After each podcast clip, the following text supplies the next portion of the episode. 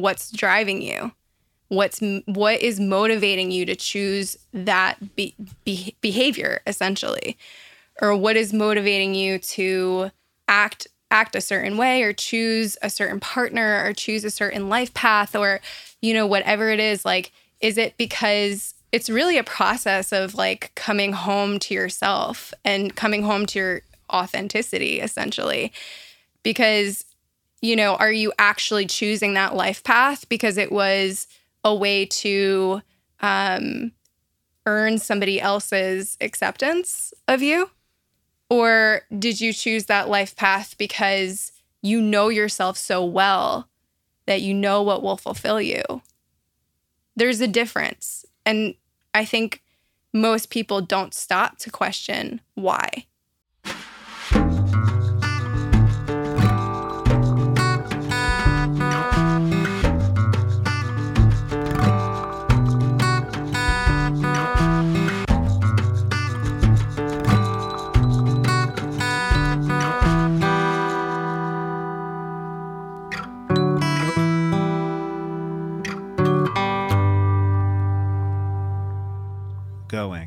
Think we're going. Hey, we're going. Hi, everybody. All right, it's a little after 8 p.m. Griffin is patiently waiting, although he has an iPad, so he's probably not worried about what I'm doing. And uh, this will be the last live, I think, before. Hey, what's up, Kate? The last live before um, the course is no longer for sale, except I'm going to do some live demonstrations. This will be the last one where I talk about the sort of meatier elements of the course, namely like unpacking some of the words in the course. Um, hey, John. John's uh John's joining us starting on the 27th. Can't wait for that, John. so, Griffin told me, by the way, to stop clearing my throat uh, when I'm recording. I'm gonna do my best for that, Griffin. Hey, Kate. Like the plant. So I'm I'm multitasking for this one. This is a podcast intro for Risk Catrill, uh, who has an event here on June 30th, her second time presenting here, and we're going to talk about that when we're done the live. Um, but I figured I might as well do. Hey, Jess, the face or the social media live and have it be in the podcast intro all at once. So that's what's happening. I'm going to try to wrap this up by 8:30. It's 8:10 now. And thanks for joining. Thanks for watching as well if you didn't make it for the live. Um don't worry about Griffin by the way. We had a very active day. We were paddle boarding out on the river and uh, he's he's good and we'll go home and we'll have some tea and we'll chill and we'll wrestle and we'll go throw a frisbee down on the hill and then we'll go to bed. So his iPad time. Hey Jess, hey hey. Good to see you. And thanks thank you and Julie for your support with this course.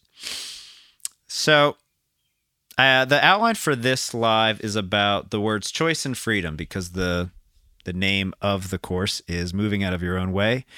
The freedom to choose by learning to move. So my my background is has a lot to do with language. I remember my first college level course that really stuck out. We literally unpacked the entire name of that class, and that's a big part of what I've been wanting to do here in these lives building up to next Friday again when the cart closes for this um, sort of summer session of the course. So I use words very specifically. Um, that's part of my training. I have a very, for better or worse, very academic background, and it's how I operate. So the name of the course is very specific, and I want to make sure it's as relatively clear as possible as to why it is what it is. So we've talked quite a bit in these lives about what movement means, and we're going to do more of that in this live, but we're also going to try to understand better where I and we, because I didn't develop this whole thing by myself, um, are coming from with the words choice and choose and freedom. So, I'm going to slow down now and uh, digest some of where I want to go with this. And Please ask questions as they come to you if if that feels appropriate. But for now, I'm going to start with a few questions. Hey, there's there's Justin. Let's start with this phrase, the freedom to choose. And here's here's the key question. Okay. I perceive that it is difficult for many of us to agree on certain things. That depends on the context, it depends on the scale, but I'm talking about the largest scale possible, so to speak. Like, what's real? What's reality? Okay. Remember, the name of our business is Koru Real Wellness. Oh, by the way, shout out to uh, Connor, who's, I think, doing his podcast right now. Um, good stuff there, man. Can't wait to listen to it later. And see you soon. So, I perceive that it is significantly difficult for us, who is us, and to what extent is this true, to agree on what is real, which is another way of saying to prioritize on a moment to moment, day to day, year to year, season to season basis, to move forward in some respects. It's difficult. I perceive that it's difficult. Um, it's hard to focus on a task. It's hard to know, you know, what foot, you know, how to move one foot in front of the other sometimes. It depends on the context, it depends on the scale, but in general, it seems pretty tricky. To a large extent, my question is one, do you think it's difficult? And two, if so, why? I referenced Tristan Harrison the last um, live, and he's a he's a really important figure to me. He used the phrase. He literally said in the Social Dilemma, which has informed a lot of my a lot of my passion. We'll say these days, the Social Dilemma has has informed a lot of my passion these days, and a lot of the the drive to really create some of these. Um, the course, there'll be a teacher training. There already is a book written, but it's in a first draft form. Tristan Harris has definitely informed a lot of this, specifically because in the social dilemma, he says, if we do not agree upon what is real, or that there is even such a thing as reality, we're toast. in the last live, I said, toast obviously is subjective. I'm not to, we don't need to unpack what toast means.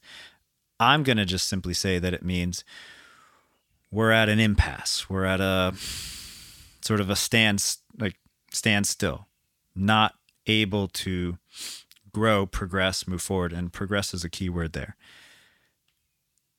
So he used the word reality and what is real. Again, the name of this business is Koru Real Wellness. So our primary one of our primary questions when we opened this business, when we started creating this band is this brand is to ask ourselves why is it difficult for us to agree? Does it have to be difficult?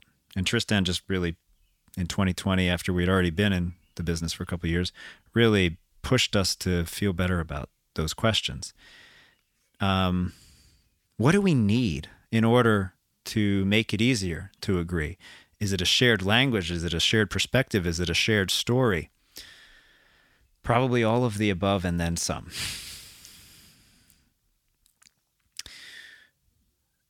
we're going to just flat out acknowledge that's been our primary drive from the get-go is to to the best of our ability with the tools that we have in our tool belt um, the people that we have here for this business to offer our to offer what we can to better understanding what could be an agreement? What could be a way to relate to each other and what is real more easily? And it has everything to do with movement. It has everything to do with movement in the sense of there, it being about physics, it being about science, it being about prioritizing understanding ourselves from the ground up with regard to gravity and the objective effects that gravity has on all of us, as well as from the inside out, which is to say, the nervous system. So I've talked about the nervous system a lot already, and I want to do so more in this, but mostly we need to really highlight that this is about physics and this is about really pushing away the conf- the potential excess and the potential confusion and the potential arbitrariness and the ideas and the beliefs and the ideologies. Not that they're right or wrong but that they may or may they may not be serving this primary objective of arriving at an understanding of reality that we can communicate with each other that we can experience together. There's a word i have here that i want to throw in, which is compulsions.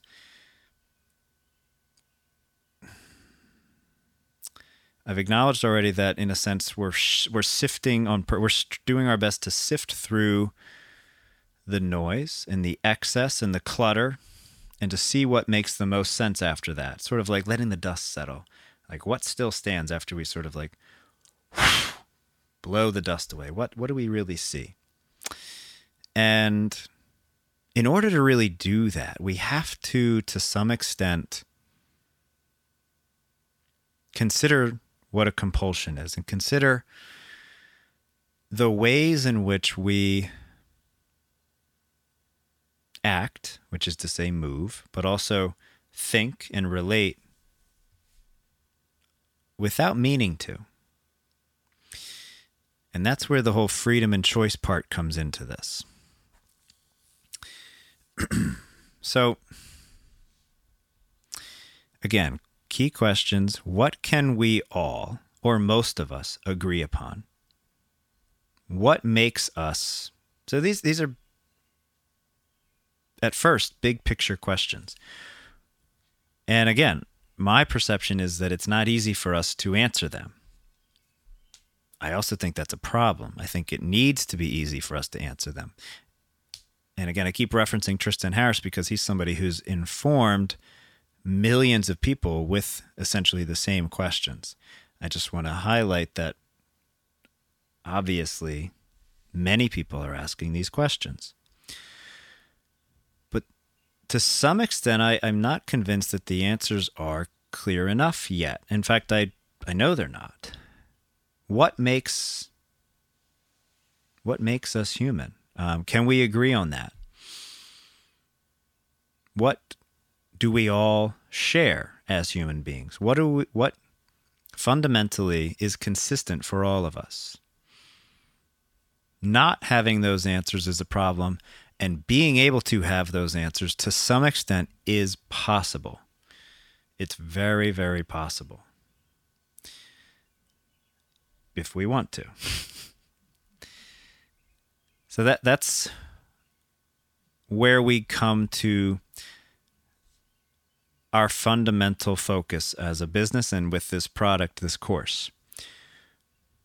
We need to have a shared understanding because without this, on a day to day basis, it's difficult, the, it's unnecessarily difficult to communicate to each other and to ourselves effectively, which means it's unnecessarily difficult to move forward.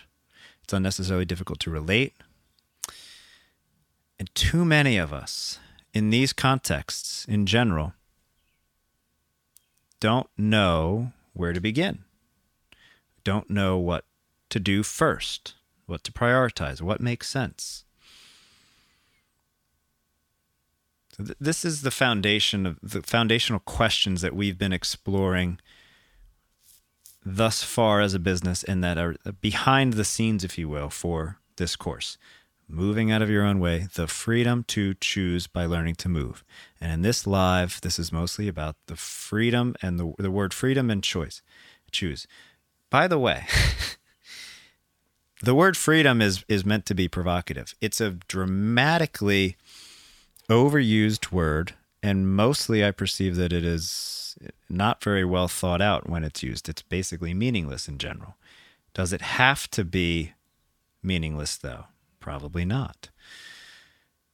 But in order for any of the words to translate and to make sense, we have to slow down and think about them.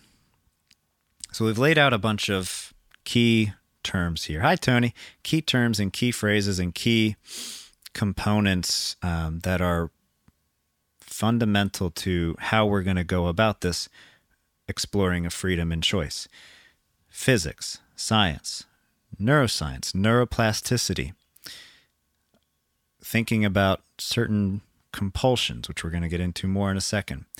Um, the ground up as a phrase that we use a lot, which relates to the effect of gravity and the fact that gravity has a consistent universal effect on all of us. The possibility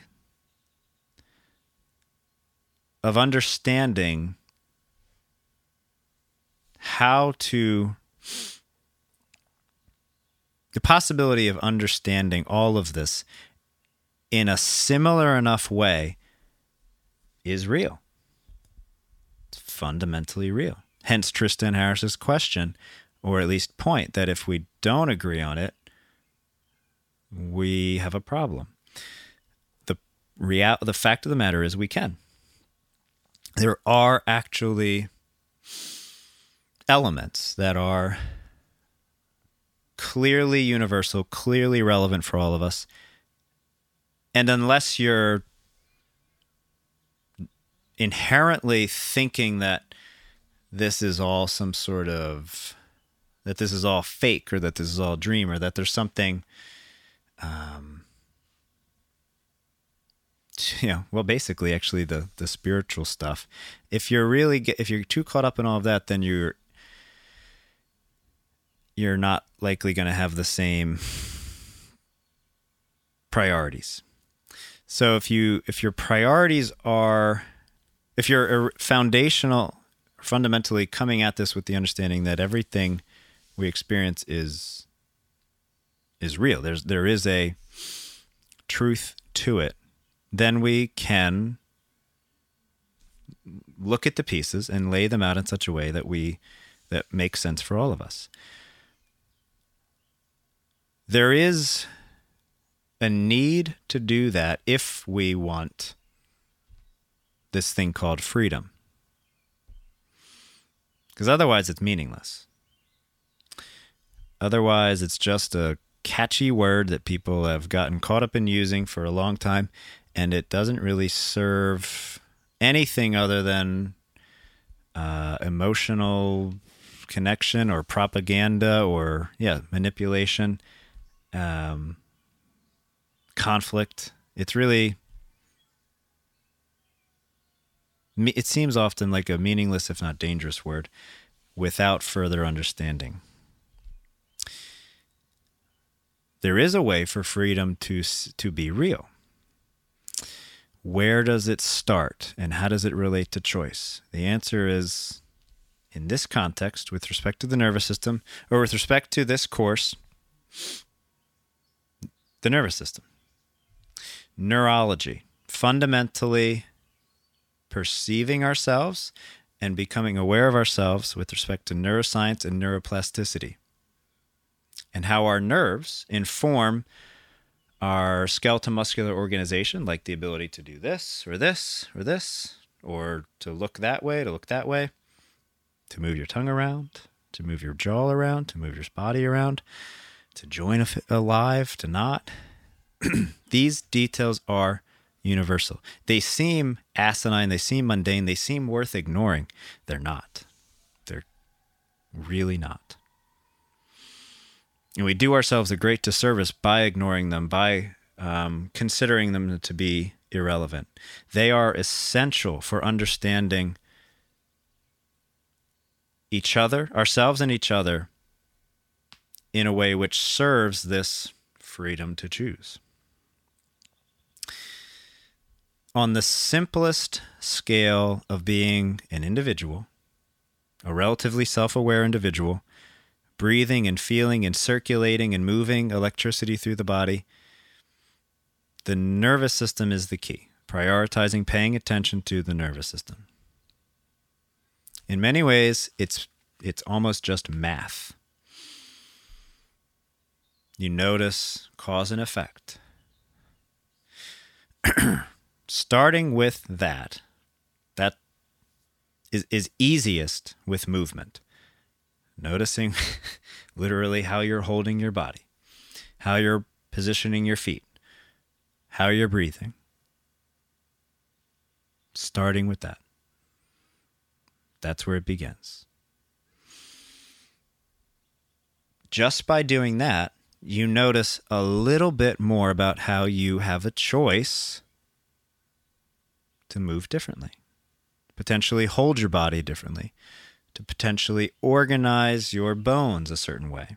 In yoga, they call it alignment. In other traditions or other um, perspectives, they call it posture. It doesn't matter. Call it whatever you want to call it. It's all the same. Awareness of body, how we're organizing ourselves, is literally just neuroscience. It's just prioritizing the nervous system. That's all. Just starting with that on a moment to moment, as being aware of that as much as you can on a moment to moment, day to day, period. That's it. Immediately, though,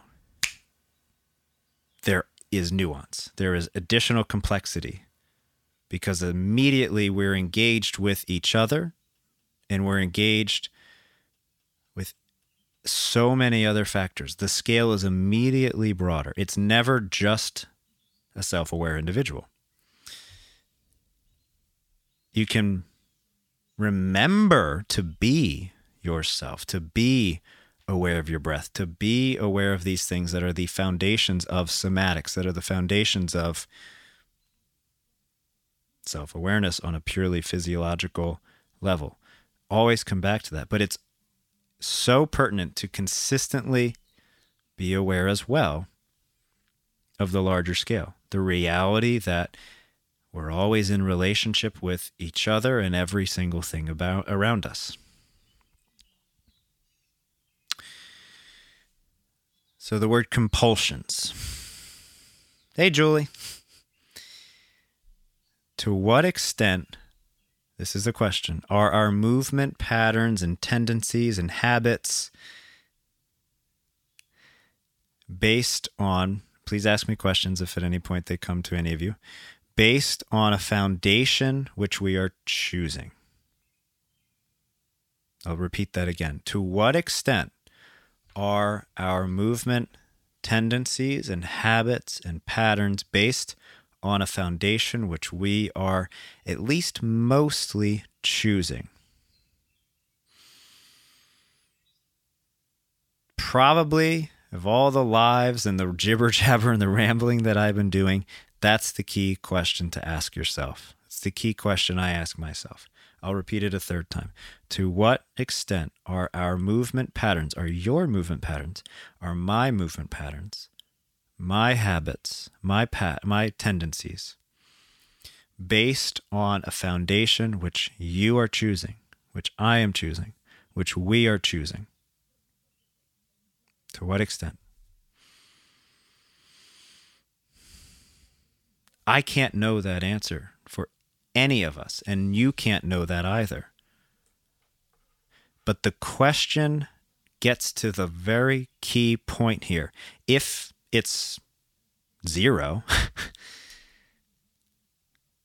what do you do with that? If if that implies you have no you've you've created no choice on your own.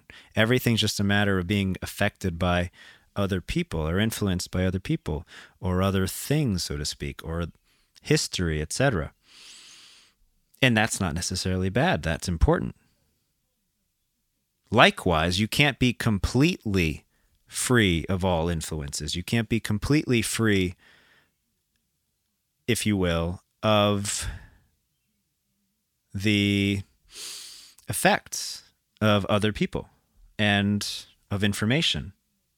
so to speak, around you, or ideas that cross your mind or that you hear from someone else. You can't avoid it.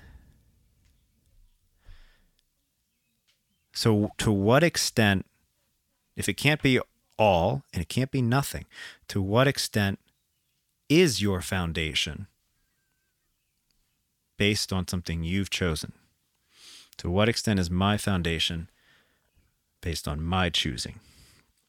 To what extent is our foundation based on our choosing? Therein lies the entire point. Somewhere in that question, committing to exploring that question is how we continue to better experience what I'm choosing, what we're calling the freedom to choose. And on the largest scale of every relationship of a country, of a culture, however broad you think of it, as a species, that's why this course exists. And movement, as we're calling it, is the only constant which completely transcends whatever kind of difference we may or may not bring into the bring into the foundation. The differences can be beliefs. The differences can be thoughts, communication styles, uh, a sense of history. Movement is the primary one, if not, um, I, I said it was the only one. It seems like the only one, which consistently presents a working foundation that we can all relate to. We're going to do more of this next week, which is to say, look at examples, like look at sitting. Um, I want to look at how what every you know take for example how the positioning of our feet affects our back and how that's consistent for all of us. How our breath affects our thoughts and how that's consistent for all of us. The primary examples that we can that we're going to be going through in the beginning of the course and that we're going to be exploring a little bit next week are what we call somatic. They're mostly about you as a self aware individual, as a body, becoming more attuned to what you're doing. Because it has to start that way. Every tool I've ever experienced, every tradition I've ever explored, it basically always starts with noticing yourself, noticing more about yourself. There's a reason that's consistent. When it comes to these things, when it comes to embracing a life of learning, where you consistently notice there's more to learn, where you consistently realize there's a need to be open to something new, the foundation is your body.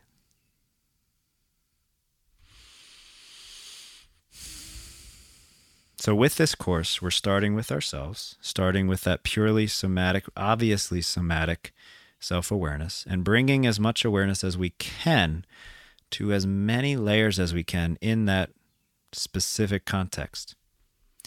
But again, we inevitably have to, we have to recognize that we are never just in relationship with ourselves.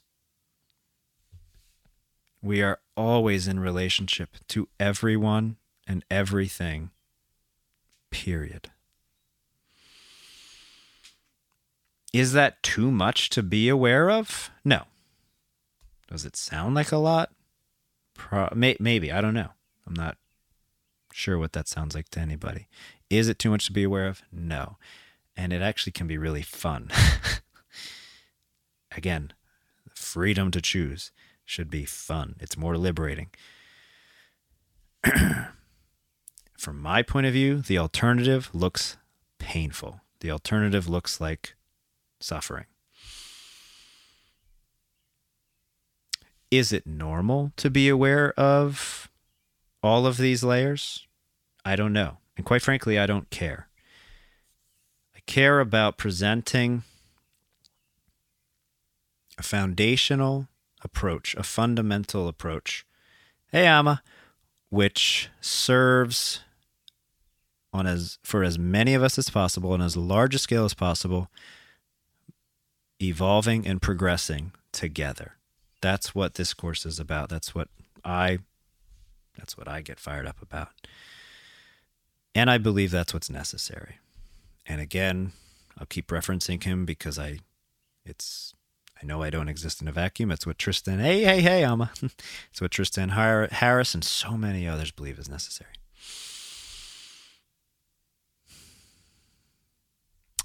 The alternative to that, in a sense, is that we perceive just taking care of ourselves as enough. Now, let me say this we all need to do whatever we need to do to handle whatever we're going through. Essentially, that's true. Um, that's a very simple statement, and it's essentially true. In other words, if you can't handle more than dealing with what you're dealing with personally, then you deal with what you're dealing with personally. I'm simply declaring that eventually it never is just it's it's inevitable that you will be deal you will be taking care of yourself and you'll be considering more. You'll be considering the people around you. You'll be considering as many relationships as you can, inevitably. Because we have to. It's it's purely inevitable. Considering the larger environment and the larger community is inevitable. I'm personally and, and generally here at Koru, hey Andrea, our commitment is to attempt to make that process as easy and smooth as possible. Are we doing the best? Are we doing that the best way? I don't know. We're always open to feedback and we're always open to improving our approach.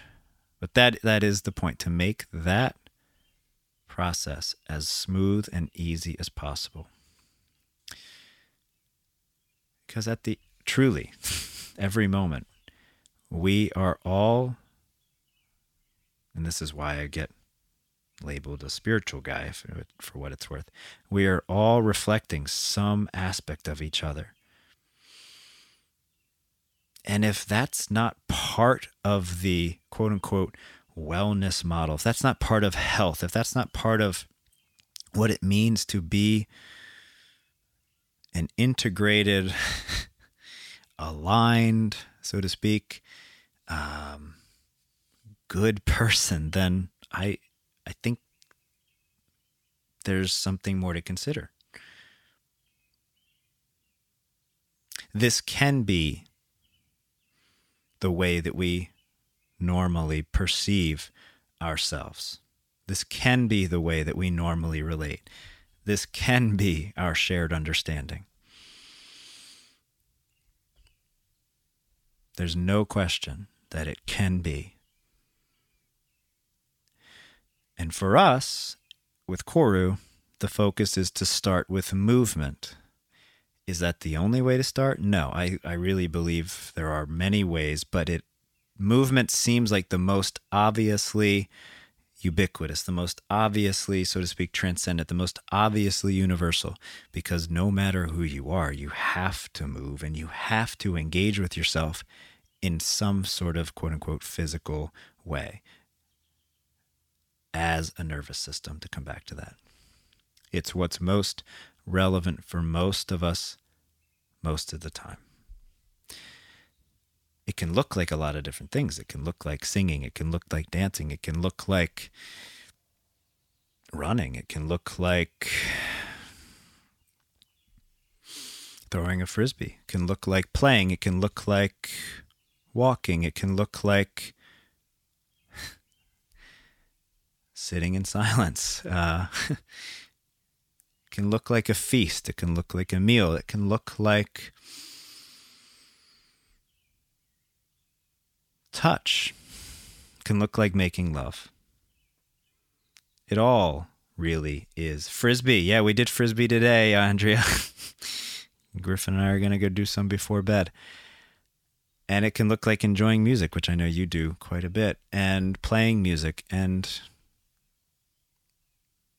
our commitment is to provide a way of relating to all of this, which seems necessary. From what I can see, it seems necessary. A way of relating to all of this it isn't just going to be language, but it's definitely necessary for the language to reflect what we're talking about. Without the movement foundation, it's too easy to get lost in our stories. It's too easy to get lost in our ideologies. It's too easy to get lost in our beliefs. And they may or may not serve this primary focus that I'm describing here. For now, the nature of this course, the nature of what we mostly are working on here at Koru, is to give as simple a model as possible for how to connect with ourselves and with each other Hey, hey there, Fern Boy. hey, Tim. In a way which objectively reflects reality.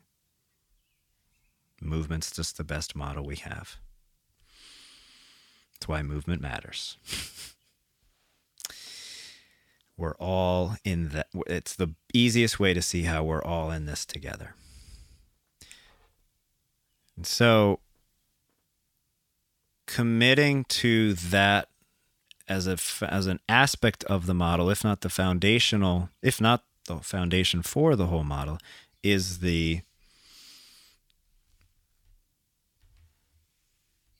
is how we can play with this freedom and choice.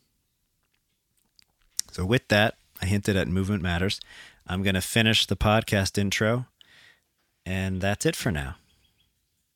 More next week. Thanks.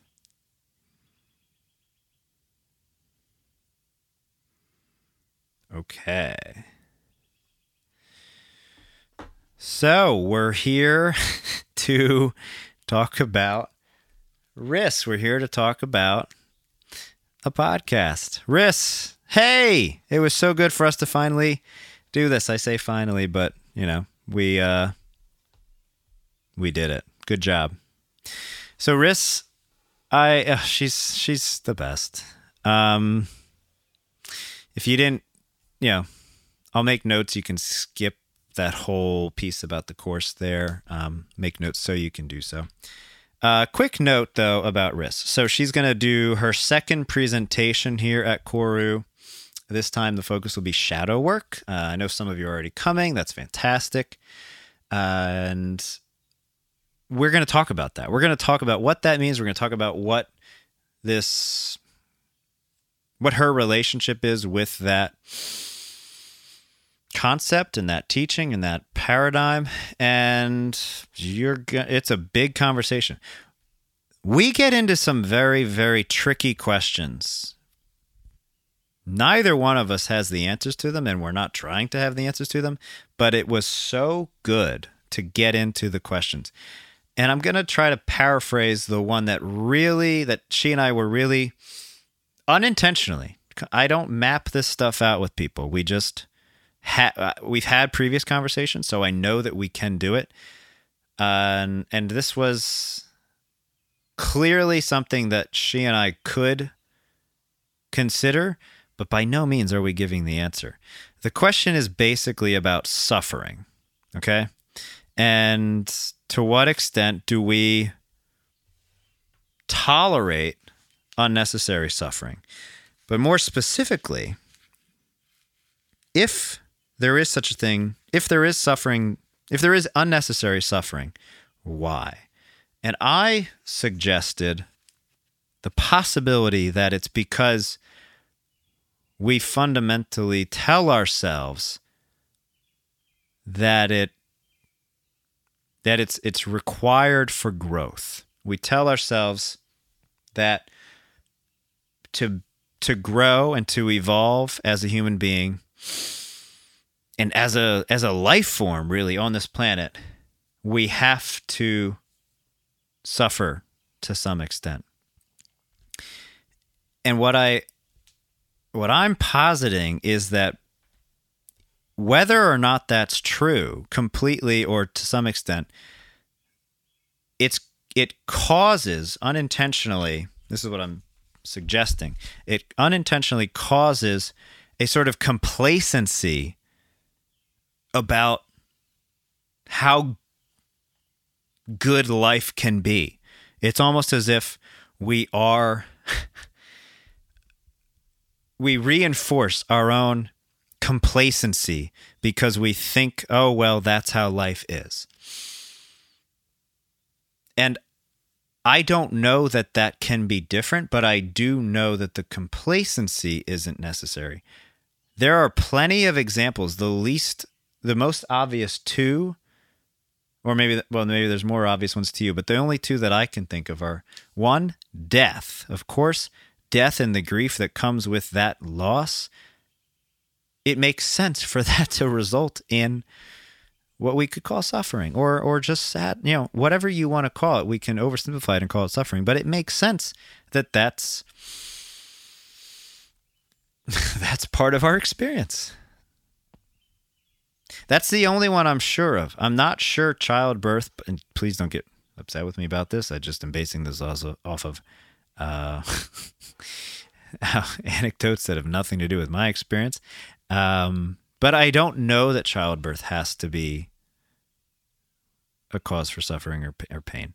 And quite frankly, I don't think anybody does. But there are stories of it not being that. So it begs the question of to what extent does it have to be? Let's forget about that one though, because it's too loaded. There's too many variables. Death alone is obvious. Okay. We're all going to die at some point.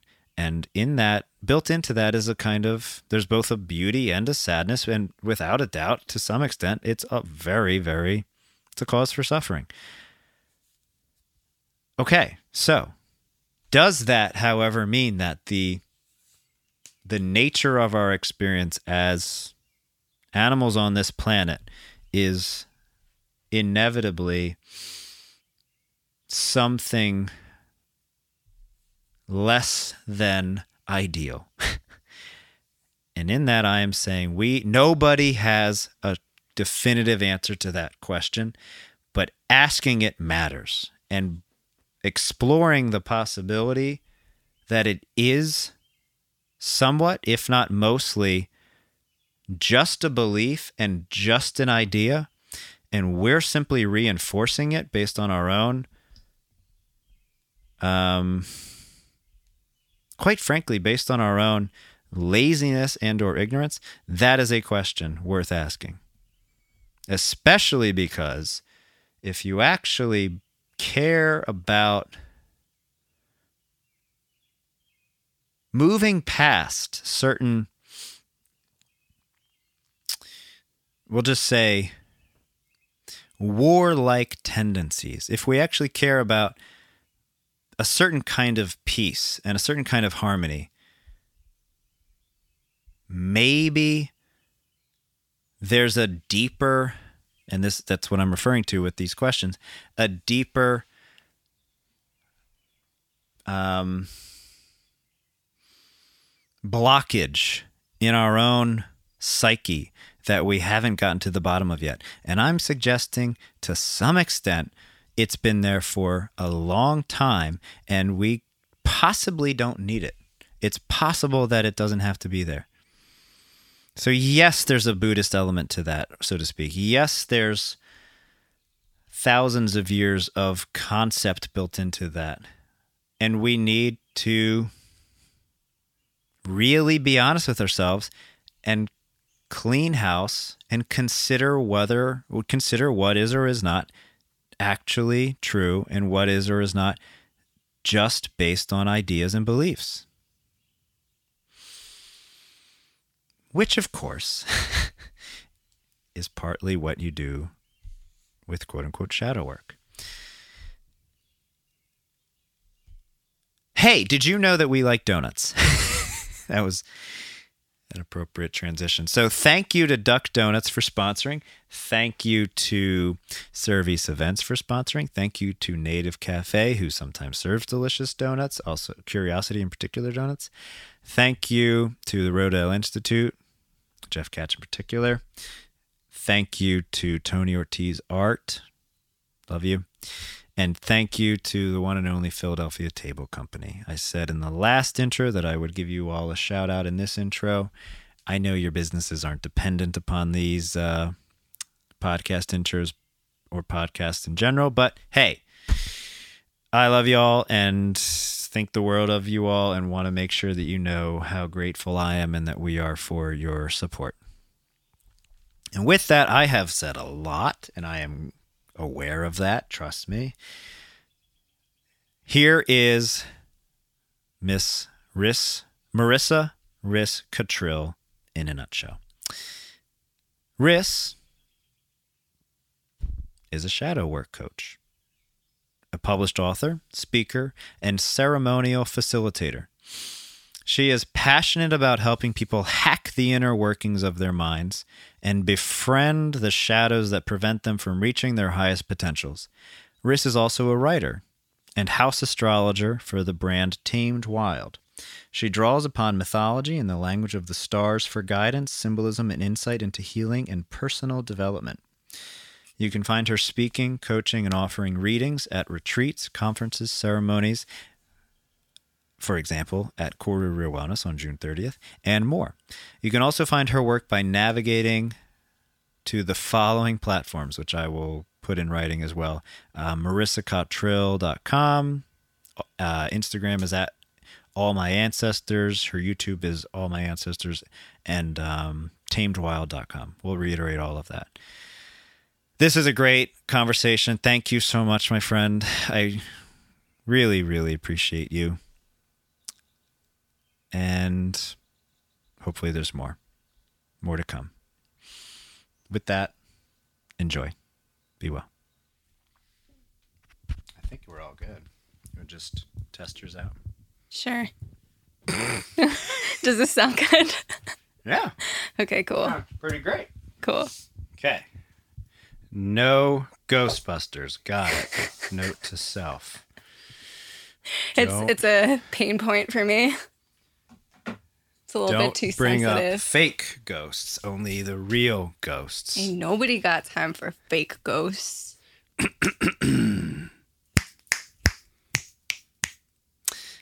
i've never played horse with anyone in here Well, now you've played I. Well, would you have gone with A, a one a one letter version of horse, a one letter word that is essentially the game horse? You have gone with A instead of I. I'm analyzing I- how you're I probably analyzing me because I chose I.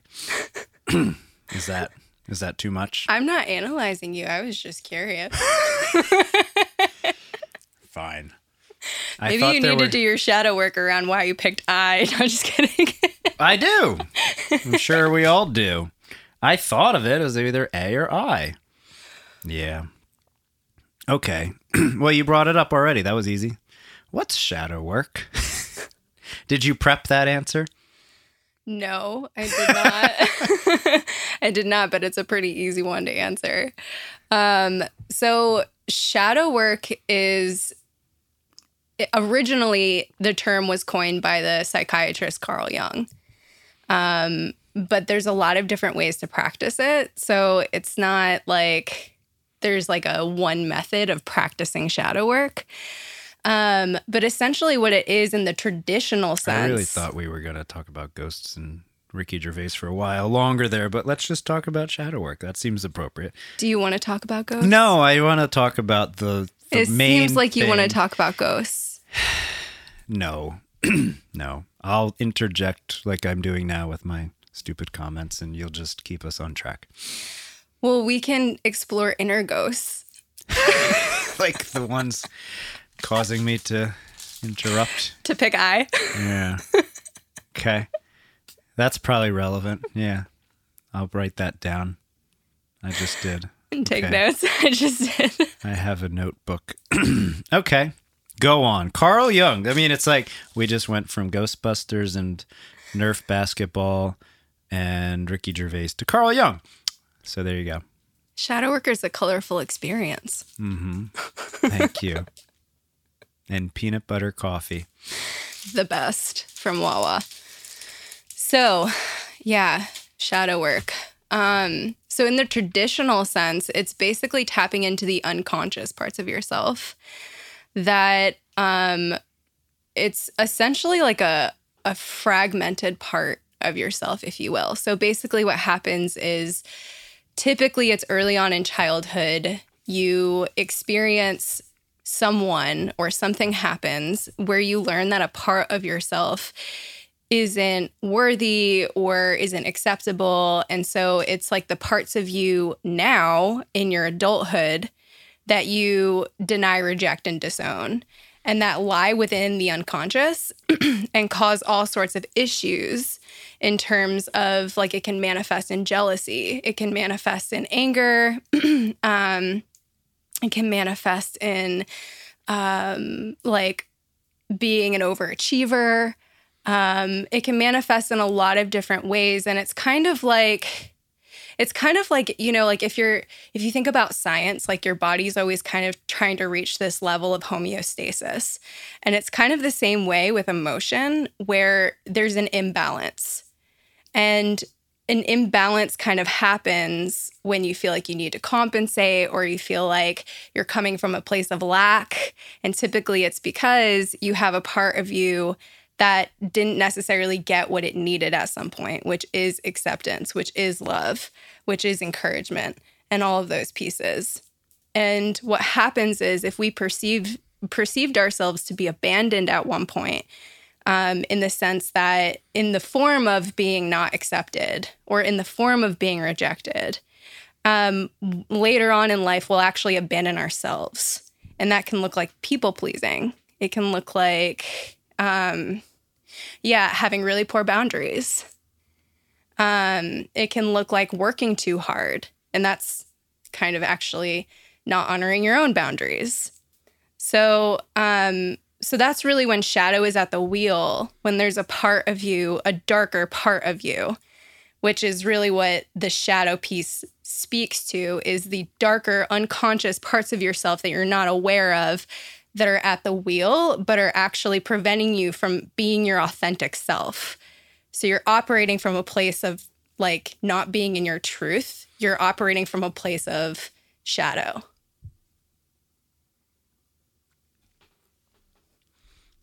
Thank you for that. You're welcome. As you salute the, the ghosts. So it was just a very quick transition from literally playing Nerf basketball to sitting down and getting right into this. And I appreciate you giving me that was helpful. That was a courtesy to me at the very least, where I was able to get more focused because um, that's a lot and it's a big deal. And it's a very relevant piece for seemingly every aspect of our experience, if not literally every aspect of our experience, of course. Uh, you and I have talked since we've met quite a bit about all of this and gotten very personal, even more so recently, of course. Um, but I kind of immediately want to like jump to a macro piece, and maybe we'll and we'll meander around with um, with both the uh, the more close to home and the more big picture. So you said homeostasis, and there's this tricky tendency that I perceive in general, not related to your work or my work or any one particular kind of work, which I think is all largely about the same thing, even. And I think that's why you and I can have um, really lighthearted and playful and joking banter and still completely respect each other, to say the least. Um, hopefully that was obvious. And that is that I, I don't know if this word homeostasis um, comes across in a particular way to anybody, but there's this question that stands out to me about is that ever complete? You know, with respect to like the body always seeking, you said homeostasis, and I, I think that's true. Balance is a similar kind of concept, um, whatever synonyms you want to use. I perceive that the trickiest, I really do believe more and more that this is like maybe the main challenge for all of us. It seems like it is for me, and it seems like it is for a lot of people I know. But the trickiest challenge is to accept that that's not a permanent piece of life, if you will. You could translate that and say that in other ways, but there's no ending homeostasis. It's not like, oh, God, I finally got the fucking homeostasis that I've been working for for so long and it's all done. Yes. or whatever imagery or sounds you put in there. And you're nodding, Similar. of course. Yeah. Well, you are pretty goofy. So, but you're nodding, of course. And I think that's hard to deal with. That fact. I think it's hard to even wrap your head around that fact. Do you? Go for it. I mean, you're you're clearly thinking things here as I'm looking at you. Yeah. I I think that's a really great point to bring up. But I think if you're constantly focusing just on coming back into homeostasis, if that's your sole intention, I'm not I don't it's almost like you're also missing the point. You know what I mean? So I don't think that, yes, it's important to come back into homeostasis.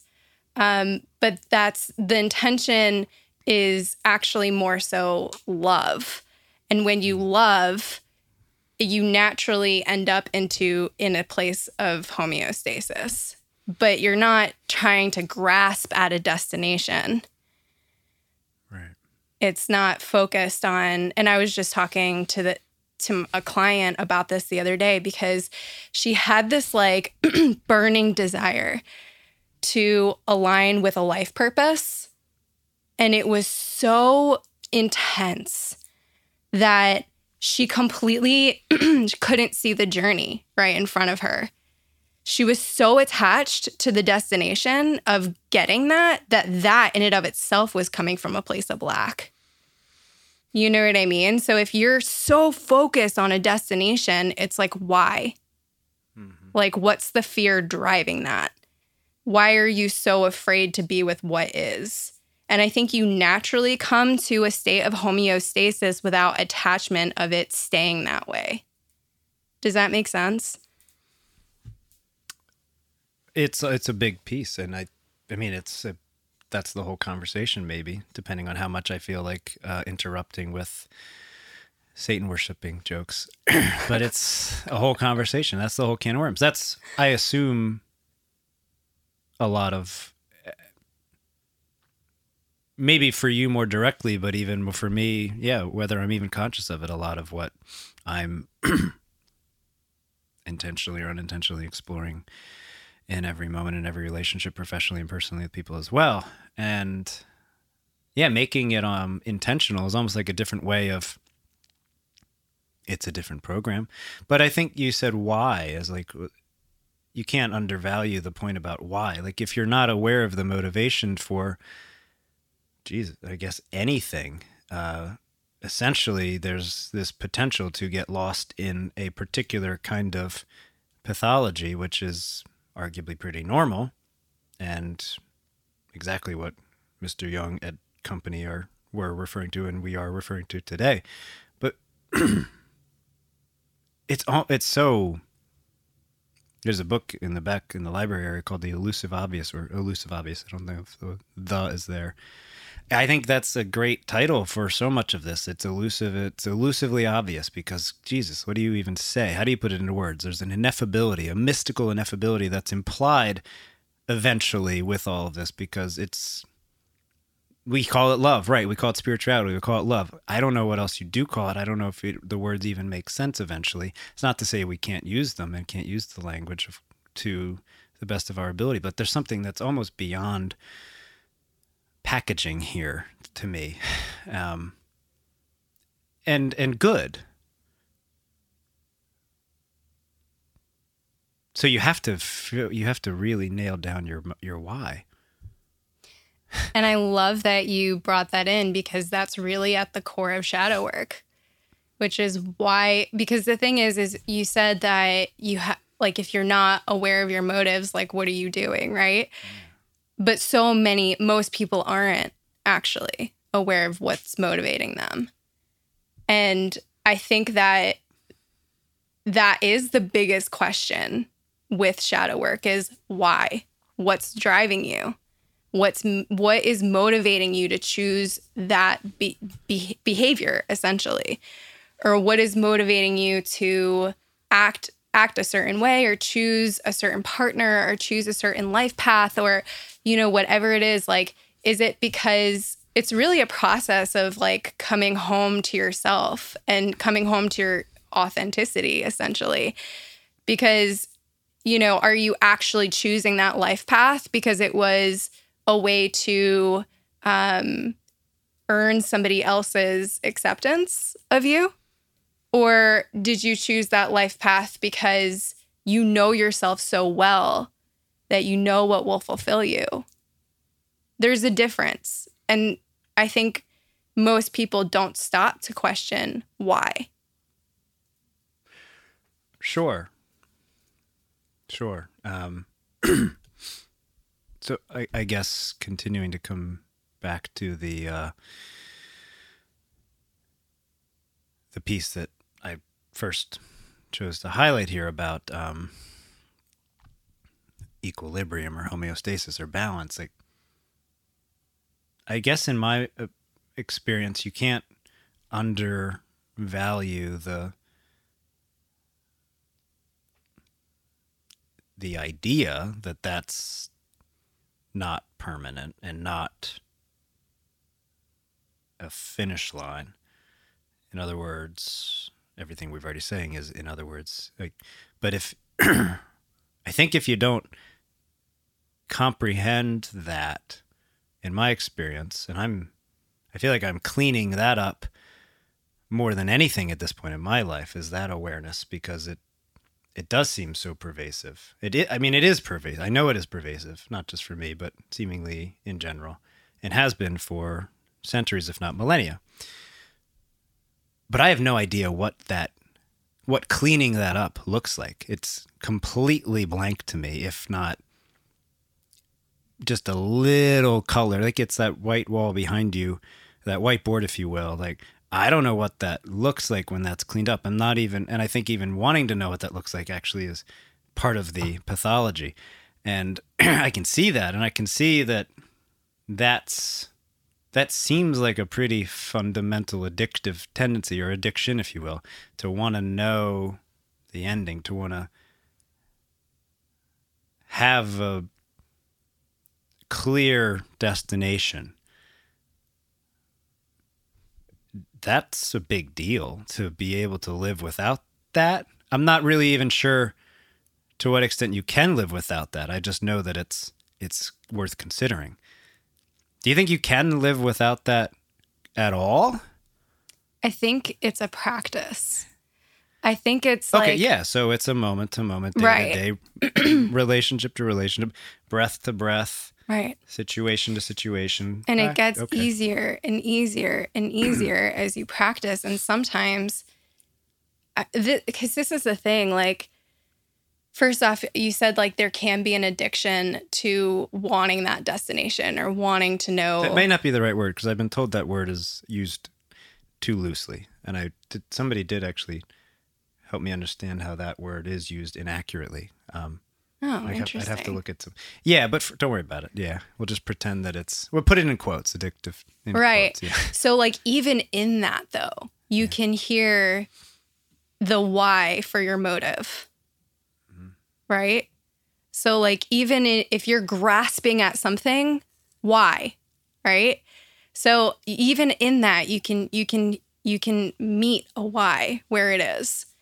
And I think that, first off, I want to comment that we're human and we're never going to be perfect, ever. Yeah. you know nothing is ever is ever perfect. And the thing is is i think you can absolutely train yourself to become detached from a destination and be with the journey.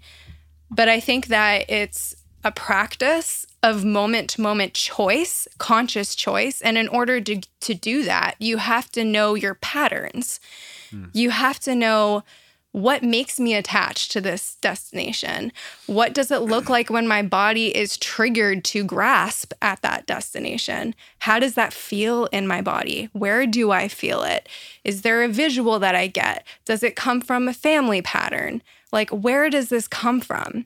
And when you, I always tell my clients, like, the more you know yourself, that's your best friend. Like, that is like, that's your power right there, you know, self knowledge and knowing thyself. Like, that's your, that's your power.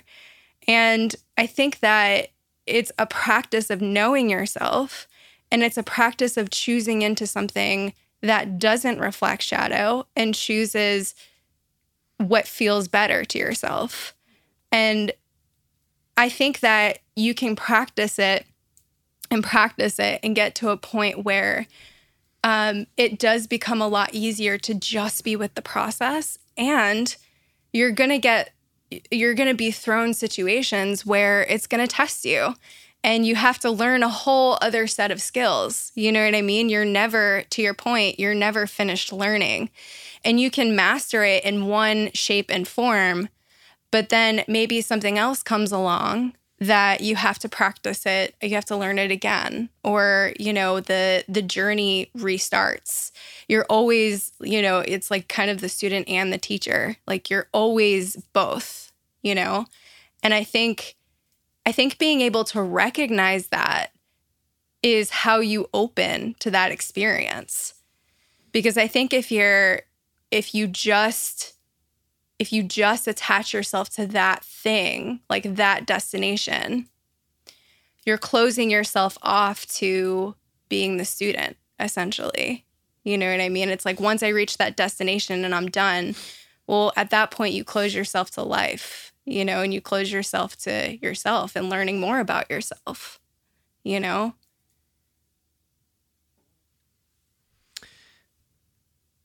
So, in an individual context, it's actually pretty easy to put into words. In a sense, right? I mean, nothing that we're saying. I can. I'm thinking of thousands of years of of information and wisdom that we both have um, explored and and uh, studied and and paid attention to. And on an individual basis, it makes complete sense, and I'm aware there's there's the path of say the monk or the um, jokingly witch, but I'm not sure that's the same metaphor. But or The Satan worshippers. Satan worshippers, right? I don't I don't worship Satan for everybody listening. Bullshit. I only do sacrifices. also kidding. Well, we could pretend you do like. There's some way we could spin that. Anyway, I was I wasn't picturing you actually killing anything. I sacrifice uh, peanut butter coffee Thank to you. my See stomach. exactly there. See, I was picturing candles. Yeah, but you went with that's perfect. Thank you. You know, and that's actually kind of true in a way, in the sense of what is the ritual? What is any ritual? And it's part of like that practice. It's all just a practice, like you said. I'm not trying to take away from the joke, but I'm also trying not to backtrack to more Ricky Gervais stuff. But hold hold on there, because we're on a we're on a cool path here, and it's filled with all kinds of, of fun colors and lights. I see that on a per, you know individual basis. I see this as actually relatively, relatively emphasis on that word, simple. Not it's not easy. I didn't say easy. I, I know I always make that qualification. Simple, but not easy. And, but okay, you you jumped at the word simple with that head gesture, and I think that has to do with the fact that we're obviously innate innately in relationship. But if you go and be, so to speak, I could list a bunch of examples of people alive and dead, mostly dead. I don't know as many living today, but I'm sure I could come up with a few who have done their own version of the the monk thing or the saintly thing or the blah blah blah thing. And they're heroes in their own right. And cool. Power to all of us for their wisdom. Seriously.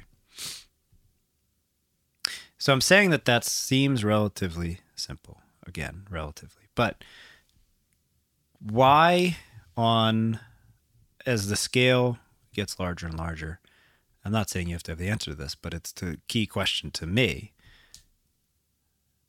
Um, and I don't think by asking this question I'm being hasty, although you're welcome to propose that I am because I trust and respect you. But I, I ask why on the larger and larger scale, go as large a scale as you want as the whole species. Why are we so consistently, seemingly, in my opinion, struggling with that simple point, or even literally failing and getting worse at it, I could say. um, at least not getting better, I, I think. Hmm. And stagnant, maybe. Not not finding some equilibrium, seemingly scales tipping even more imbalanced to me by the looks of it. Are, people could argue that, that that that that's not true, but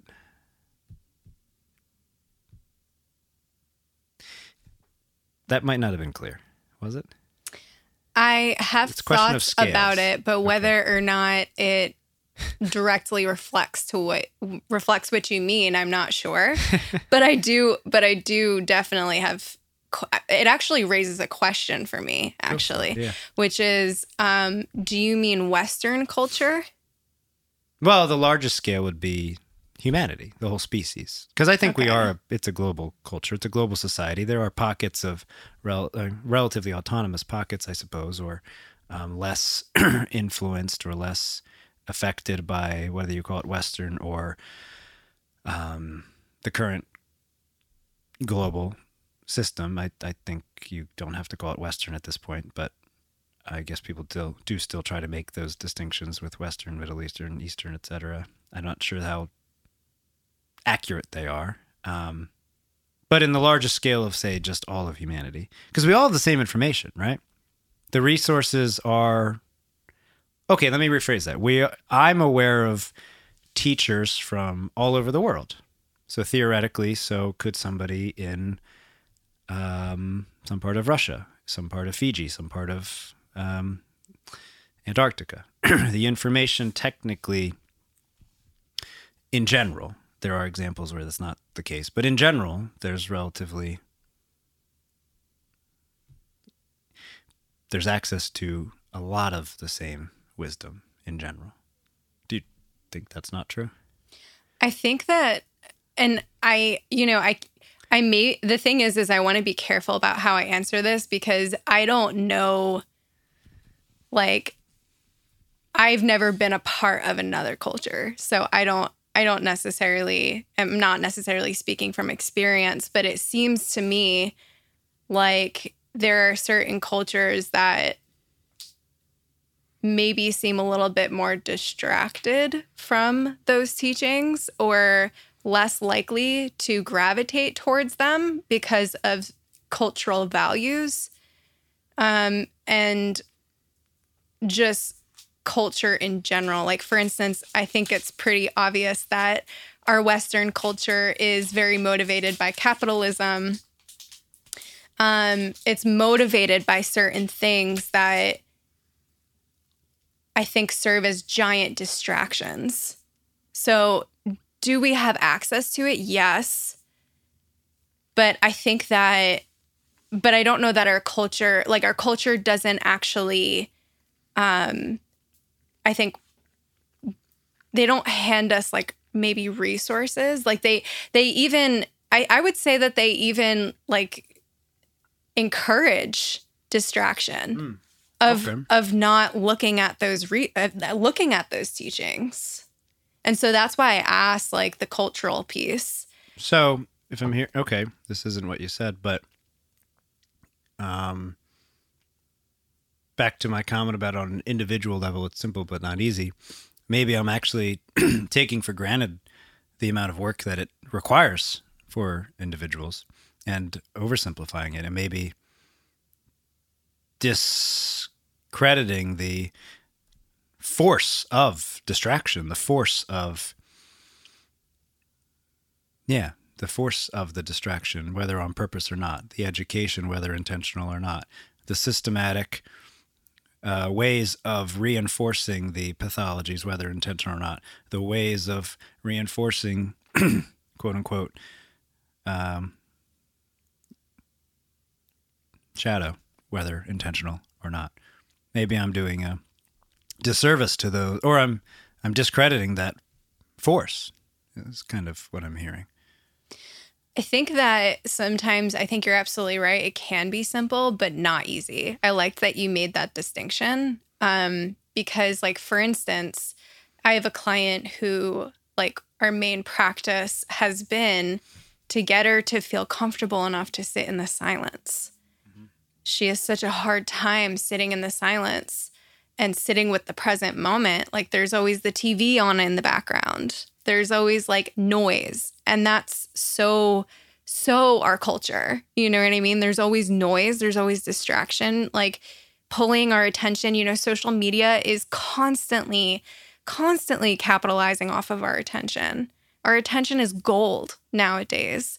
And it's being grabbed in so many different directions that I think actually even being present with oneself is so hard in this culture.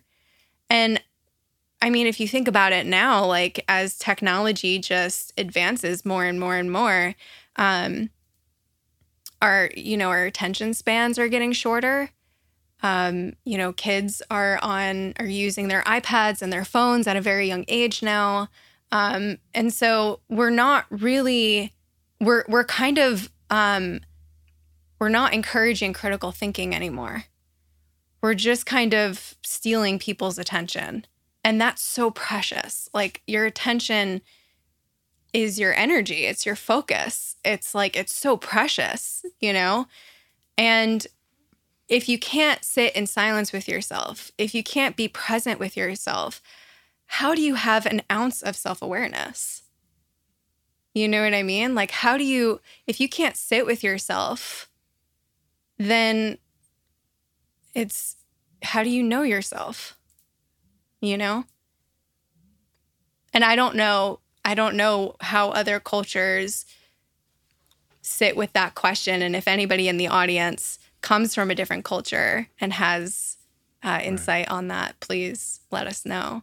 But um, I can't, I can't comment on that from experience. But I know from a Western perspective, it's very, very difficult to even just sit in the silence.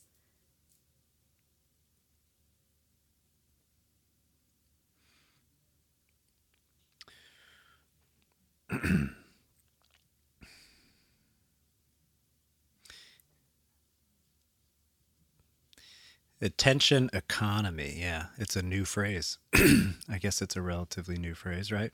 Sorry, I'm laughing because I thought you were going to talk about ghosts for a second. No. Now I'm going to be super fucking serious the entire rest of the conversation. okay, if you crack a joke, I'm going to hold you accountable. Okay. No smiling. Stop laughing. yes, attention economy. Simple but not easy is is very important. So let's keep rem- let's keep reiterating that because I've gotten into trouble with people who have misunderstood what I've meant in that regard because it sounds like it discounts the challenges, and I'm not. But I get it, and their sensitivity isn't my responsibility, but I get people needing, you know, it, it's just empathy, obviously. There's not much that's easy about it. When I said simple, it was it was more just like technically putting it into words isn't that hard. What to do is hard. How to do it is hard. How to go about the moment to moment, the relationship. And I don't mean like one intimate relationship to another, any relationship, of course, with yourself, with your kids, with your spouse, with your brother, with your sister, with your mother, with your father, with your uh, ancestors that you've never met, with the people in across the street or the apartment upstairs or in the next state or the other country or on the other side of the world or on hypothetically Mars. All of the relationships. There's nothing easy about that per se. But the mechanics, technically, I don't think are complex to put into words. So, does that matter? Yeah, I think that does matter because I don't think we should overcomplicate it. I think overcomplicating it actually is a problem and a disservice to all of this. So, there's an attention economy, and I'd like to hear your comment on that in a second, but there's an attention economy that we now refer to. And, you know, I just realized as you were saying that, that uh, somebody, a contemporary of ours who I, I, I feel confident I do wholeheartedly respect is Tristan Harris. He's the first person I heard who used that term. And you are familiar? No. Did you hear of or see the social dilemma? The, oh yeah, yes, actually, he was the main figure in that, yeah, right? Yeah, yeah, and his actually his podcast is the probably one of the only two or three that I give any attention to, and um, it yeah, I didn't expect to talk about that, but it's pretty damn relevant because he comes from, you know, you you and I come from a different place, and he comes from a completely different place of having worked in Silicon Valley for Google and seeing, holy shit, the same literal shadow is driving all of this. The same literal pathologies are driving this, and it's all going in the same basic um, train wreck. Humans suffering more and probably not necessarily direction. And the solutions all come back to we don't have a different word for it, but spirituality or love, as you said. And he go he went as far as one needs to go, seemingly, with understanding the power of technology, and technology is not bad, but you have to be aware. Technology is necessary. In fact, that's a different conversation, maybe, but worth talking about. I would never demonize technology because I think that's relatively ignorant. But he went as far as one can in terms of innovating this particular sort of technology and seeing that it's reinforcing nightmarish tendencies. And the solutions are the same simple solutions that they seemingly have been for thousands of years come back to what you're saying basically with regard to awareness. Literally, that's what he says over and over and over. And their work is the Center for Humane Technology, and self awareness is the only solution they've come up with. Yeah. Um, I don't doubt it. no, I, it's the only one I've got. right. Sounds simple. Exactly. But so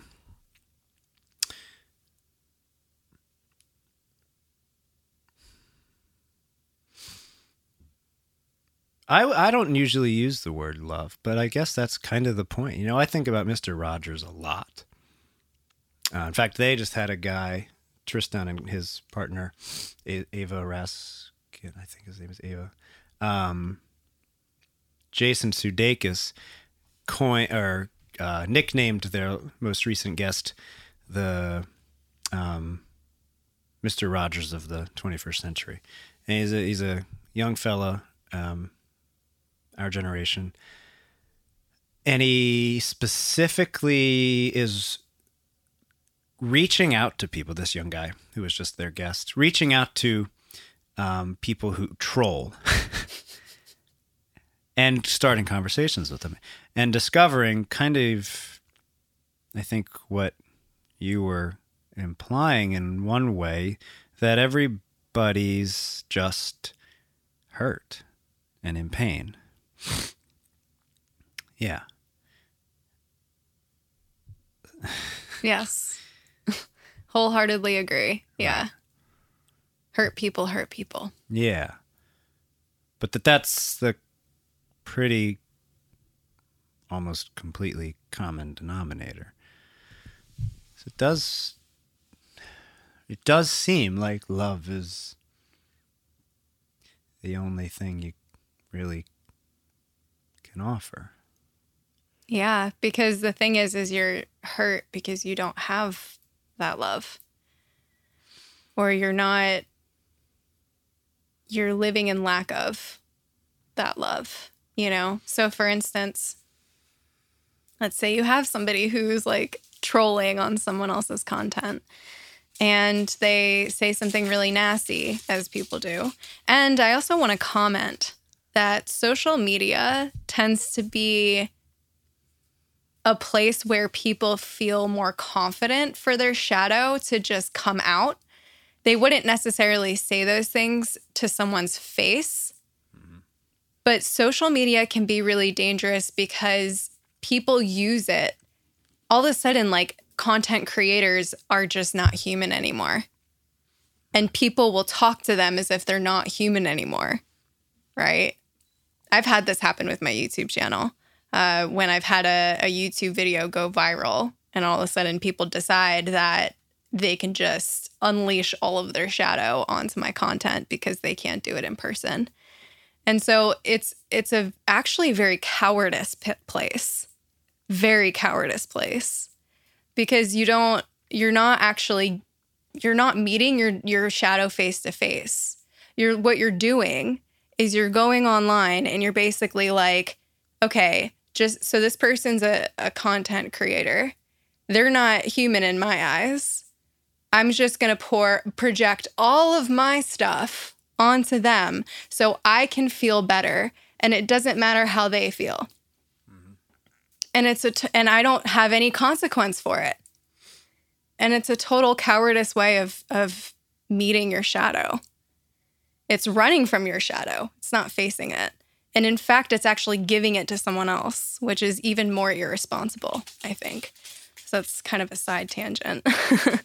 but it's something I've thought about. Um so yeah. Um what was the initial comment there? Because I, I definitely went off on a tangent a little no, bit. you didn't, and it's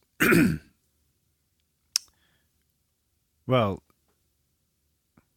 It, there's a lot that you didn't go off on a, anything irrelevant, but it was the love part essentially, and why Yeah. we basically do land on self awareness and love. But you know, I, I I could add if you unless you wanted to. Can I finish up Yeah. with one thing because that actually reminds me of what I was actually wanted to say. So, um, so when somebody goes and comments on someone's content and it's coming from a place of hurt, it's because maybe deep down they don't feel good enough, or maybe deep down, for instance, I got you know I've I've worked as an astrologer for a long time, and I had some hate coming my way for astrology and you know, there's tons of reason behind that. Some people are afraid of the unknown. Some people are afraid of things that they can't measure or quantify. Something sometimes people have really deep shadow embedded by organized religion. Um, which is a whole other thing, like guilt complexes that they just put on other people. Um, and it comes from a place of not having that love. So if you, for instance, did you know, suffer from guilt because of these, like that's pretty big in Catholicism. If you did kind of suffer from that guilt as a child, um, it comes from a place of, you know, a lack of love, essentially, uh, shame.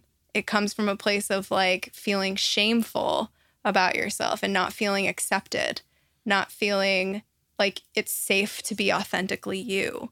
And then later on, you just project that onto somebody else through judgment, and you don't even know why you're doing what you're doing. and it goes back to that unconscious time where that shadow was created. Can't tell you how many clients I've had with the wounds from religion, uh, but it goes back to that, you know. And it's, in my opinion, it is ir- it's irresponsible to not look at your shadow personally. Like I think that doing shadow work is a individual responsibility because I think that violence doesn't have to come in physical form.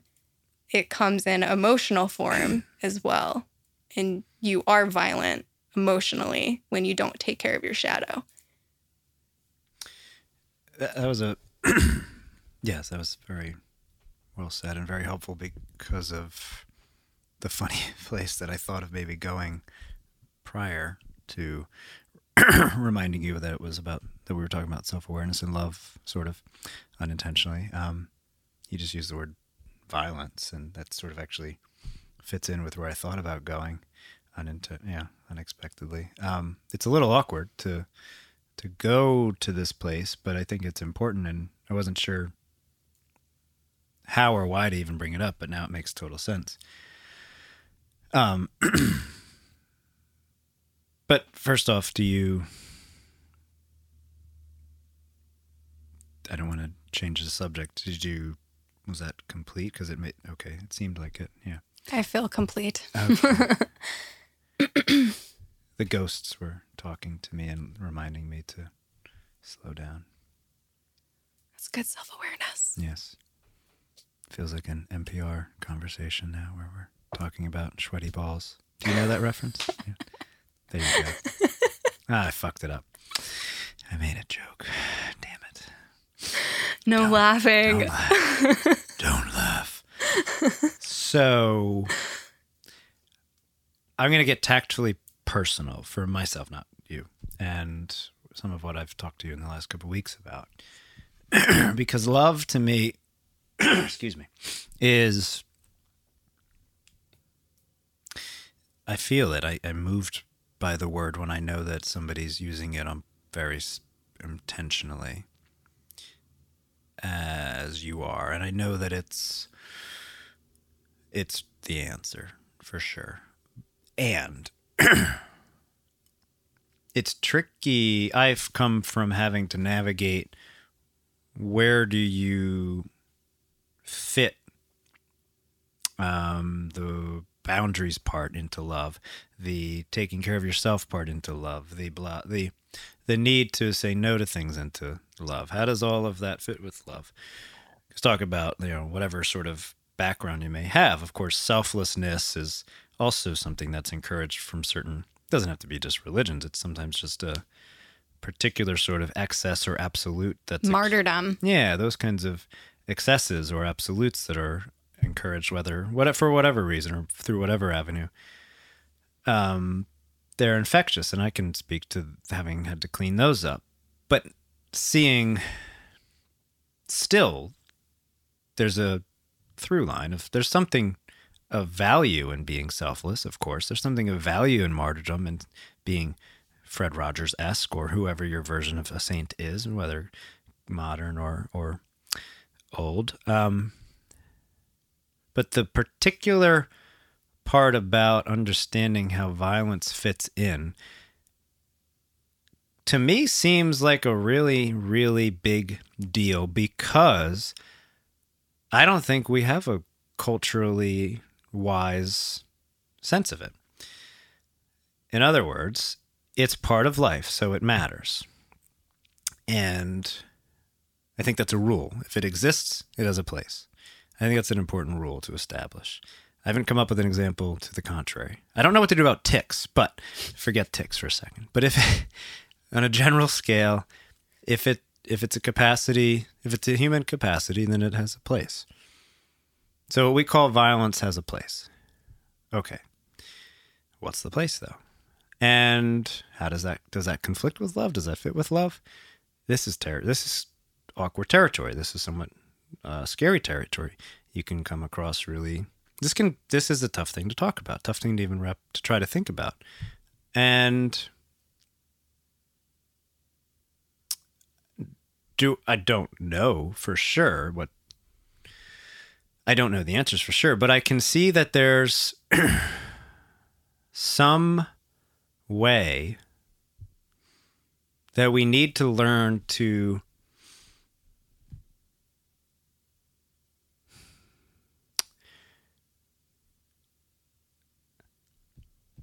how do I put this?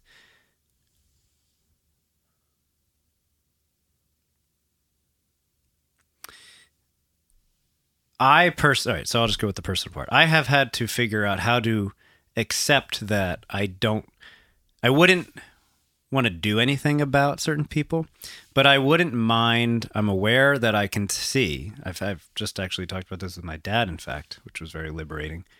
Um, I can see that it wouldn't bother me if certain people, quote unquote, didn't exist, or at least just weren't in my radar, weren't in my life, weren't around. There's something kind of violent about that. It's not it's not conventional violence, but I'm aware like wow, that's a I'm basically saying that to me their existence is like a violation of my world. That's fucked up. And that or at least that that seems not I mean, I don't want to end there. That's not a good place to stop. So what do I do with that? Um, well, I don't know yet, but I can see that accepting that there's there are there is a need to be protective, if you will, has been a I still don't know if that's even the right word. But seeing that there's actually something about being I want to say guarded or having the boundaries or protective. I'm not sure. These don't seem like the accurate phrases, but there's something about that that's not counter to love. It's actually okay. But you Wait, can't act Can I that. ask you a question? Yeah. Do you see your, do you see boundaries as an act of love or not? Well, I think that's exactly what I'm trying to say. I just wasn't sure if. Thank you. I think I've realized that, of course, they can be, but it's been really, really hard to trust that and to know that by establishing them, they are. And I think that is an essential internal conflict for a lot of people, maybe most, seeing that and that's why it is normally just so violent looking because like well ah it just comes out as very you know reactive and not thought through and not breathed through and not processed and not considered um regardless of social media i don't actually think we can blame social media it just amplifies the tendency to just snap if you will there's of course I think it, what it ultimately just shows is that our concept of love is so. For some people, it, it's it's embarrassing. Is basically the best way to put it. Forget the cutesy hearts and the colors, and it's like, yes, yes to all of that, but it's also yes to that. Well, our culture also has a obsession with fantasy, thinking that that's love, Right. and it's Yeah. not. There's a lot of things that our culture likes to paint as love, and it's absolutely not. It's actually shadow. Yes. So, a- like, if- better way to simplify it, right? So if you entertain, for instance, if you if you're a fantasy addict, like for instance, like if you start dating somebody and you're stuck in the idea of them hmm. or you're stuck in fantasy around what's happening, you're not even present for the experience. That's not love. Love is present. Love isn't afraid to be here hmm. in the present moment. Love is extremely present. in the it's it's grounded here. It trusts that it can handle what is. It holds what is. It doesn't need to escape what is because it's afraid. That's fantasy. So there's so many things that our culture has taught us about what love actually is and it's not. It's actually totally shadow. And if you you look at our our the music we listen to if you look at the movies that we watch they're totally toxic in terms of relationship. They're completely toxic and we're training our kids to believe this and it ruins relationships you know? We we feed our culture feeds us these lies about what culture what love is and then we wonder why we're in toxic relationships.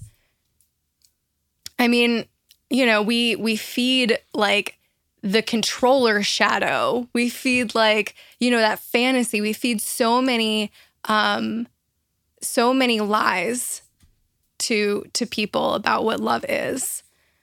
Um being overprotective of somebody is not love. That's not love at all.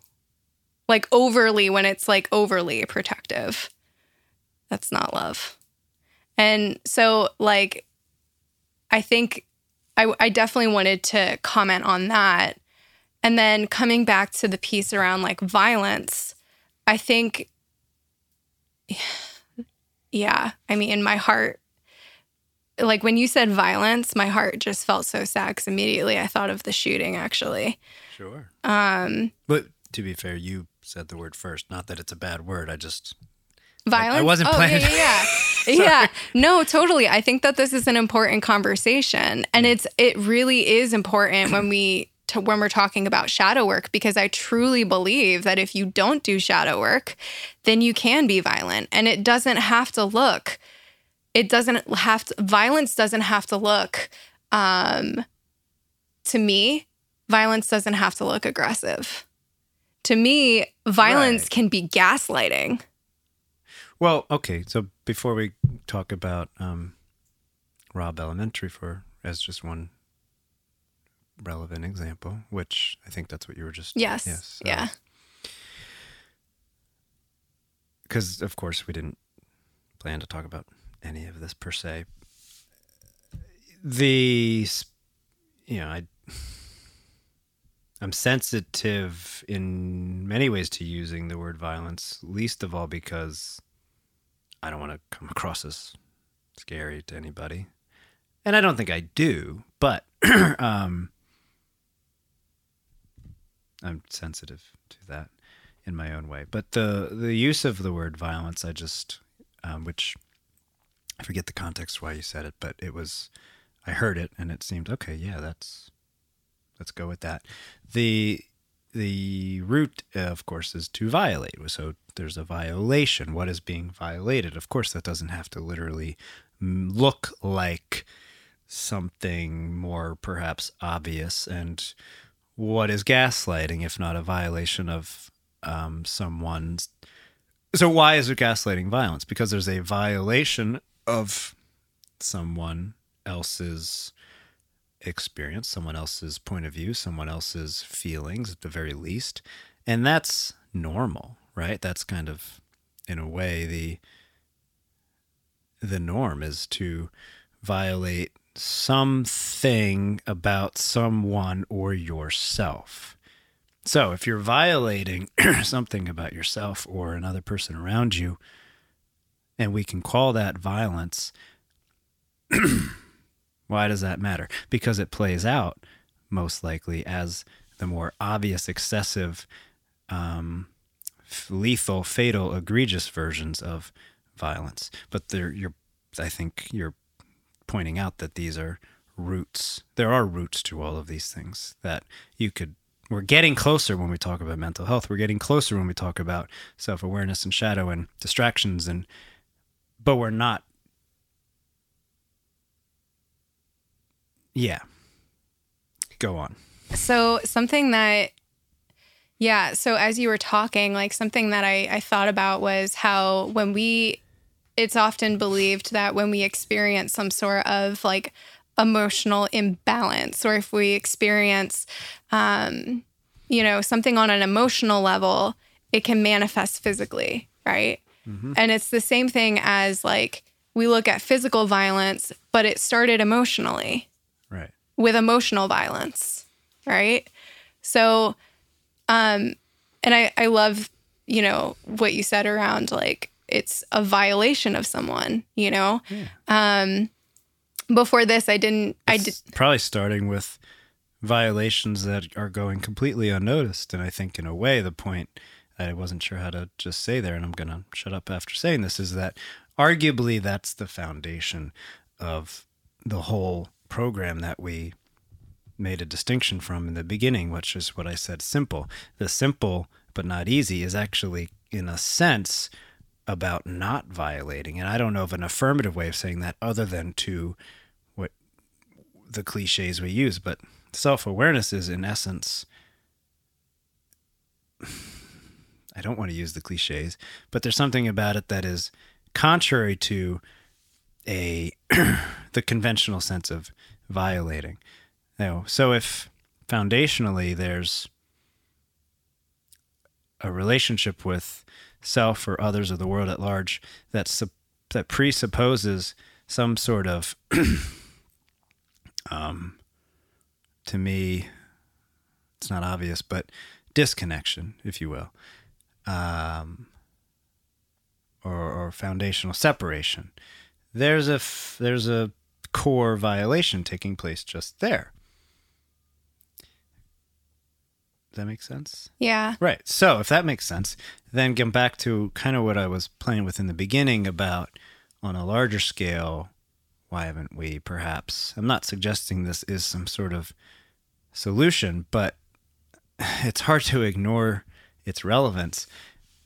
If our normal story and, and sense of self, other, world, etc., however you want to categorize things, is rooted in that kind of violation, it doesn't surprise me that this is the tendency. So, what is an alternative? The alternative looks like something of more act, more consistently perceiving inherently connection and other words that I could rattle off pretty consistently, but I want to hear more from you because I interrupted you. no, actually, I'm really glad that you that you did and you said what you said because um, connection is so important when it comes to shadow work. And it's it's at the root i think of a lot of shadow is that severing of connection. A lot of what i do in shadow work is like inner child work with people. Um, and you know shadow work can look like a lot of different things. Um, but essentially it's the way that i practice it is very much so um, parts work. And parts work is essentially working with the different parts of yourself that are the fragmented parts of the personality the sides of us you know? Like we have this like we look at everybody like in in mental health there's this uh you know the the personality multiple personality disorder. Everybody's got multiple personalities you know? Everybody um, it, you know, obviously differs to like what level those personalities impede upon your ability to interact with life in a healthy way, you know. Um, but everybody has different sides. Everybody has different parts. And the idea of it, I've heard it explained this way. The idea of it is that we're born whole. Um, and then what happens is over time we experience, and there's no way around this, this is just the human experience, but we experience a fragmentation of the of us being whole. And this is actually coming back to carl jung's work as well. Um, but essentially um, doing shadow work is allowing yourself to come back to a whole person because you're working with the fragmented parts of you that um, haven't been heard or seen or listened to, and that does cause va- violence. So if you think about people who have caused violence, um, who you know we say they are crying out for attention or you know they're it's they're not seen you know at the root of a lot of anger and not always but at the root of a lot of anger is not feeling seen and not feeling heard and so shadow work gives ourselves um, the opportunity to see those parts of ourselves that we shove down because we're so afraid of them and they're not okay and we dis- disapprove of them. They're not allowed to come out. They're not they don't deserve love. Um, those are the parts of us that are so hungry. And when we deprive those parts of love that's when they get violent because they're not being seen and they're not being heard and they're not being loved and so parts work or shadow shadow work or inner child healing allows us to kind of go back to those fragmentations and meet them face to face and actually hold them with love and to actually um you know and sometimes it's really hard.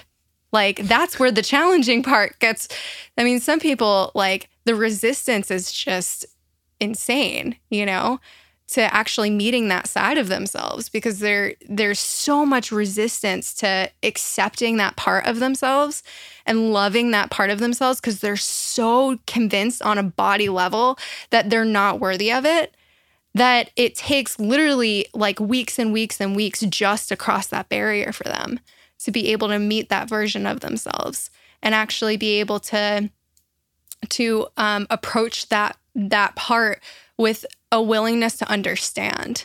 So instead of saying like pushing them to the side and not listening to them and you know all of those things, it starts with saying it starts with saying to that part of you, I see you. So Carl Jung, the first thing that he brings to light is you can't do shadow. You, in order to do shadow work, you have to acknowledge that the shadow is real. That's the first step, right? So you have to see that part of yourself as real and here and it exists and that's okay. So that's the first part. And then the second part is having the willingness to listen and understand. So, you know, we we can't necessarily jump into forgiveness. Sometimes I teach my clients if that feels too difficult, you say, "I'm learning to forgive you."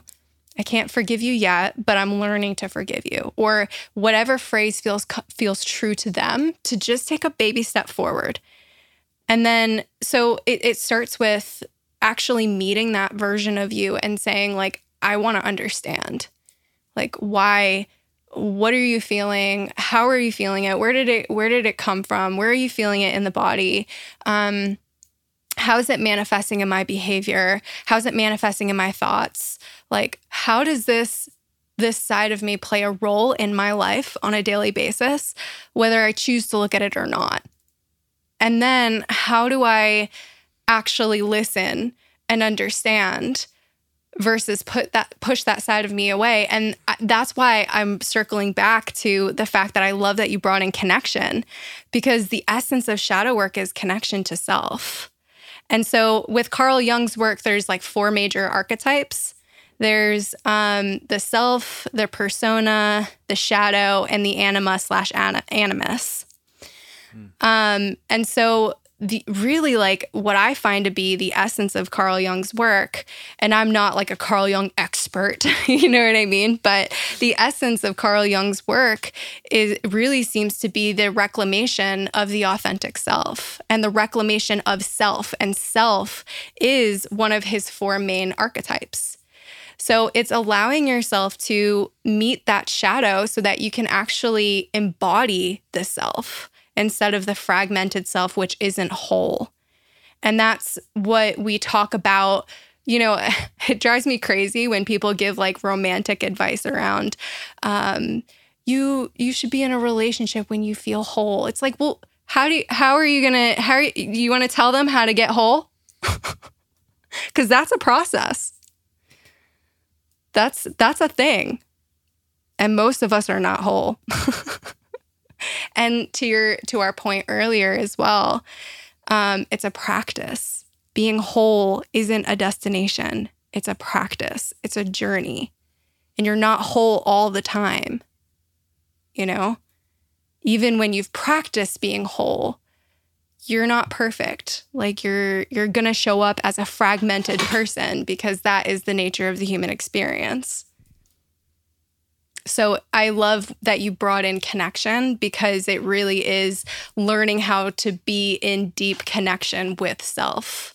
And oftentimes we can't have fulfilling relationships because we don't have the level of depth of connection with ourselves that we would even need to have in a relationship with another person.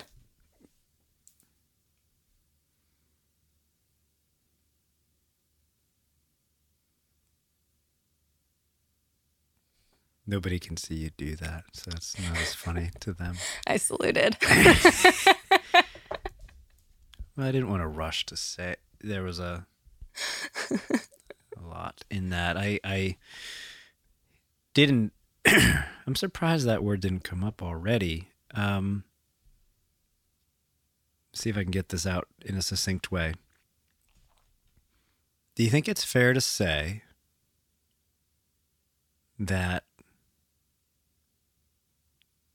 the primary confusion is simply, I'm using that word on purpose, simply perceiving ourselves and thinking of ourselves and passing on the idea of each of us being fragmented as opposed to fundamentally whole and interconnected and interdependent and whatever other synonymous helpful verbiage we could come up with. I could say that again as one clear sentence if you'd like, but was that one clear sentence? Yeah, I, I see what you're saying.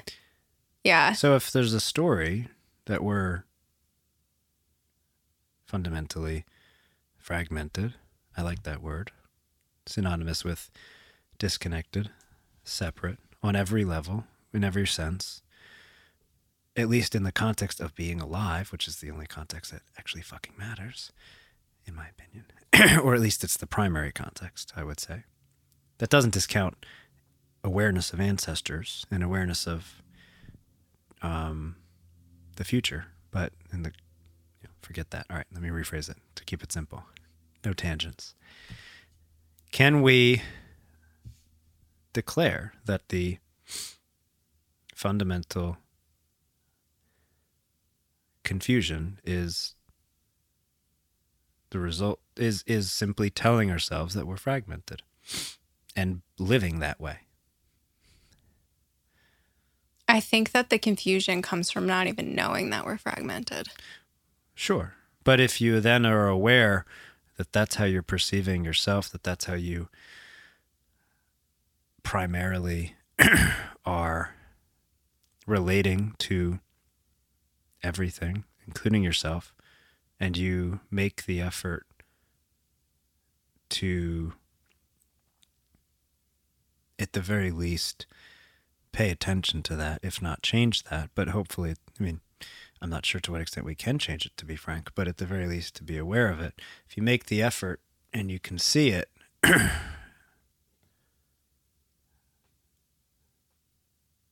that's a whole different operating system, seemingly. Yeah. And maybe not just theoretically, but. And you can change it. Well, I, fi- I figured you made that when you made that face.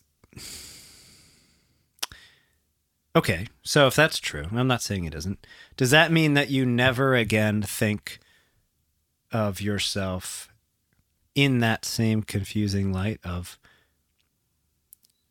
disconnected, fragmented, separated, um, not whole? No, because again, like whole is a practice. Right. So back to this equilibrium point. You're okay. So you said this like phrase, um, the uh, it's just part of the human experience. Do you believe you personally that it's a necessary component of being human to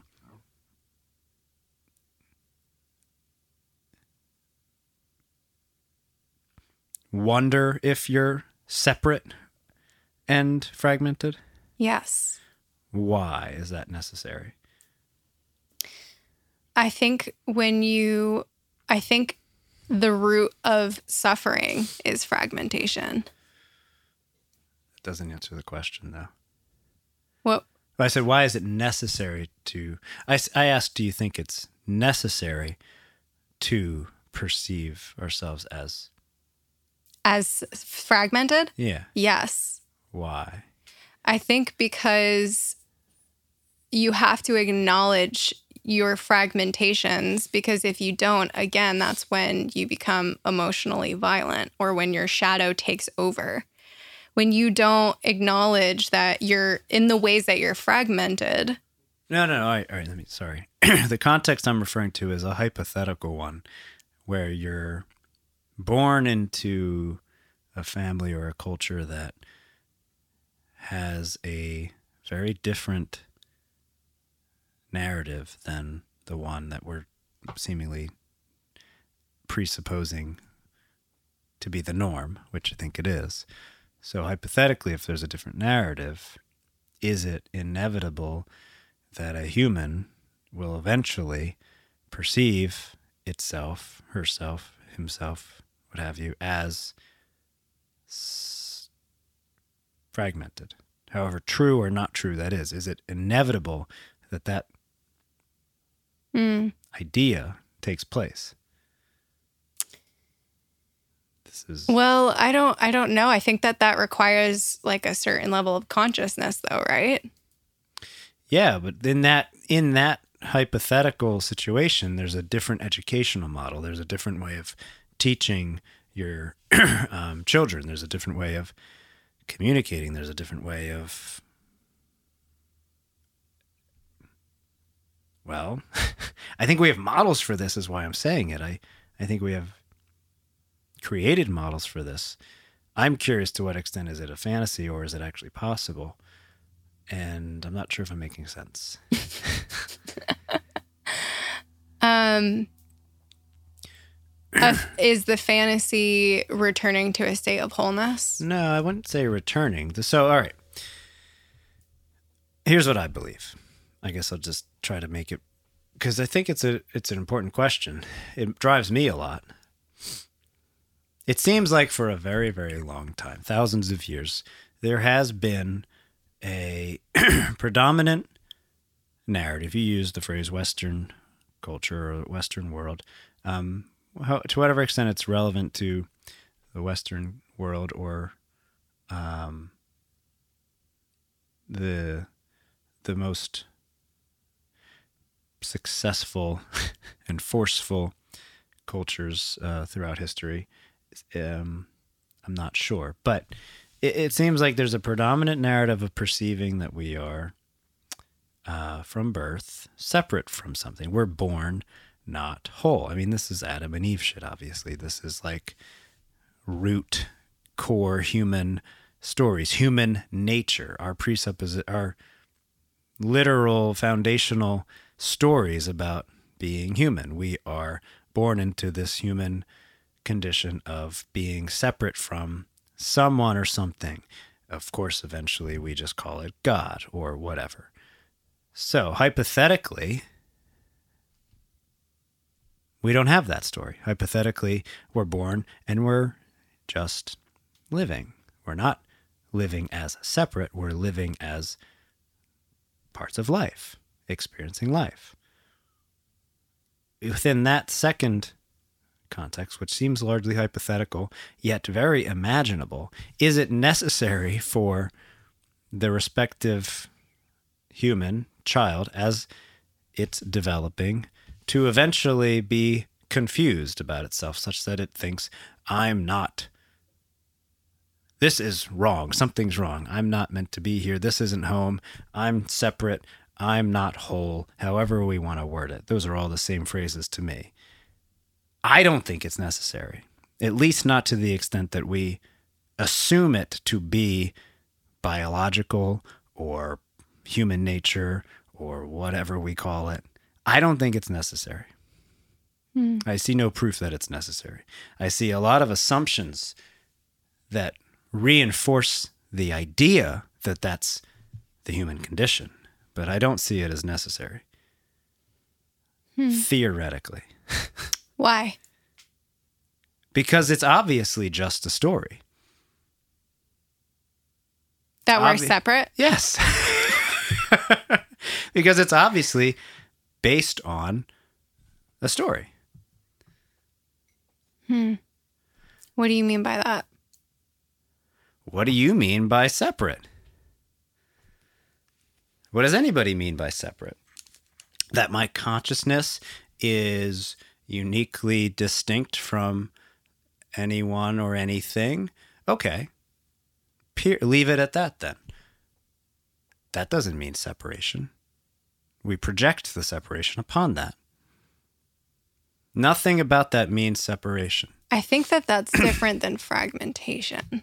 I think it's very similar though, and I think it I think it speaks to the same basic path- ten- story. I think it comes from the same story. Hmm. Whether you, however, whatever catalyst for thinking that, I think it's the same basic narrative. Hmm. But either way, it's a story. I think it's a way of putting our experience to language, actually. I don't know that it's a story. I th- at least I'm speaking to fragmentation. Well, what is a story if not putting our experience to language then? And to the extent that some stories aren't as relevant today based on uh, whatever hopeful progress or learning that's taken place. I think that it really depends on context. Like, I think that it is necessary to look at the fragmented self, but But maybe that though? but the fragmented self is, for instance, like you came in as a child. I'm not talking from a spiritual sense. I'm Neither talking. I. I'm talking like you come in as like a child who is fully able to embody their authentic their authenticity. They cry when they're upset. They are who they are. They don't have a problem being themselves. right. I'm talking about the fragmentation of them not feeling okay to be themselves as they get older, which causes issues. Why? Yes. so why should that have to happen? Why is that inevitable? It, it sounds like you're saying that's It is inevitable because it is inevitable because. I'm not clear why. Yeah. because um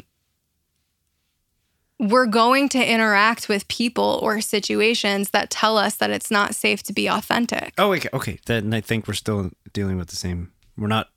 Okay. When I say inevitable, I mean why in a hypothetical fictional scenario would that have to happen? Not why does that normally happen in our culture, but in a fictional hypothetical scenario, why would that have to happen? You have not. I don't know if that question was clear, and maybe I'm still. It's it sounds like maybe uh yeah, like a more like existential spiritual what is the underlying meaning of why? I, no, I don't Okay. call it those things because I don't usually like those words. I'm speaking to the possibility that that um confusion can we call it confusion Mhm. that that confusion doesn't have to happen that's all i'm just speaking to the possibility the question of why should that have to happen and what I keep hearing you answer is, well, it's happening because that's because we're inevitably dealing with that experience with other people. Yeah, yeah, exactly. Because of the current norm. right. So hypothetically, that's what I'm trying to say. yeah, hypothetically. That's all I've been saying. yeah.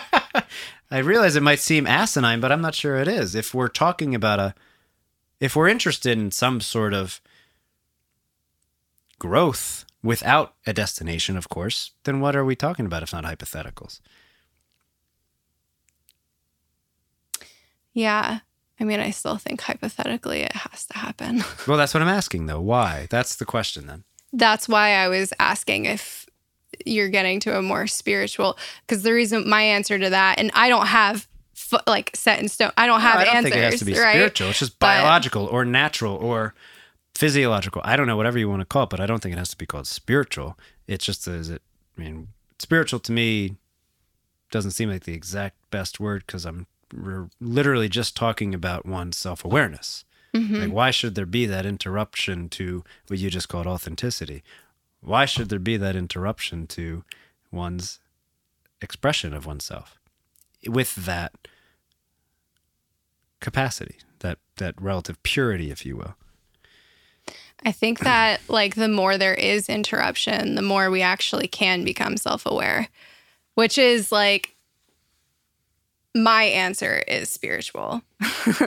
you know, um, in the sense of it does actually help us evolve and grow. If you if you want to connect that to spirituality, which I do, but we actually, I think that in meeting situations where that does have to ha- where that happens, I think that does kind of have to happen to build self Then that's the answer. Then you've answered my. That's question. my answer. Yeah. No, I. I well, don't. I no, don't know no, if that's, well, it's an you. answer. it's an I've- answer, but Right, but I've been asking you, and that's the that's the answer based on what I was asking. Then, yeah. Do you want to know what I yes, think in that regard? I I think neither one of us can possibly know this because it's a as I've been saying, a hypothetical. But I'm specifically suspicious of the seeming to me this presupposition that it's baked into the cake of being human that this particular interruption has to happen because if that's true then every other then so much is suspect is suspect to me in other words it i'm not really clear what the possibilities we're even talking about are it negates so many particular possibilities to me if that's true. In other words, if it is just inevitable that human nature means this, then I'm not sure things can get better. Hmm. yeah, I could see that. but at the same time, I think that we evolve as a culture. And I think, like, you know, for instance, like if we look at the me- medieval times, like we're not we're not doing what the medieval humans are doing. You know, I mean, maybe in some parts of the world there's like torture and things like that, right? But like nowadays, like that's generally not accepted. Right? I see a lot of the same beliefs, though. I think on the surface, but the behaviors are different. Like what's acceptable is different, right? Even even how we treat of women. Of course. Oh, yeah. I'm Right? not negating that some things have improved. Ob- no, I wouldn't suggest. That. So I think I think things can get better. that's a large scale, though. It is. it is, but it, but I think that But why is it so fucking slow? In my opinion, it's unnecessarily slow. It's not a snail pace. It's almost barely a pace. shadow. We don't look a shadow. Okay, but I'm I'm wondering if that that idea is shadow. And I'm hmm. not Carl Jung couldn't prove otherwise. I've I'm ex- confident enough that that's not that's pure theory. That's that's why we have to call it hypothetical. Right. It's pure theory. That's why people call it philosophy or spirituality or ideology, blah, blah, blah. It's like, okay, Sure. great. Then you don't know. Sure. yeah. But that's a big deal. And if we're I'm I'm personally not particularly satisfied with the pace of progress. Write a letter to the president. Yeah, right. Well, no. that was meant to be a joke. It but was, but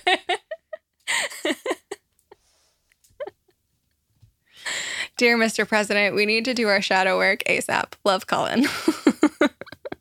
yeah. I actually there is a lot that's you know if you look at certain contexts in a certain time frame, things have dramatically improved. There's no question.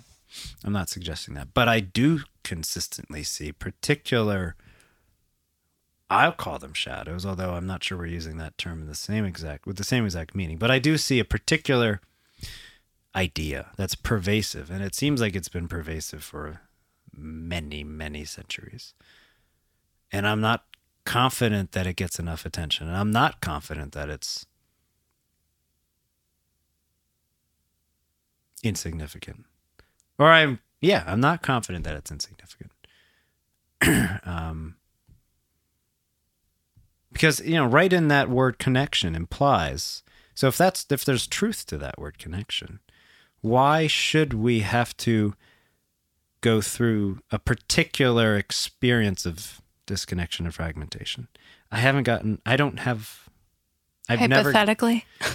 Yeah, hypothetically. But I don't see a good enough answer for that across the board. And Maybe. the answer that growth is only comes out of that is like, yeah, okay, great, but that still doesn't mean it's necessary in the same exact way. That just means that we need to be creative and we need to engage in a certain form of expression moment mm. to moment and but does that have to be built baked out of some kind of um,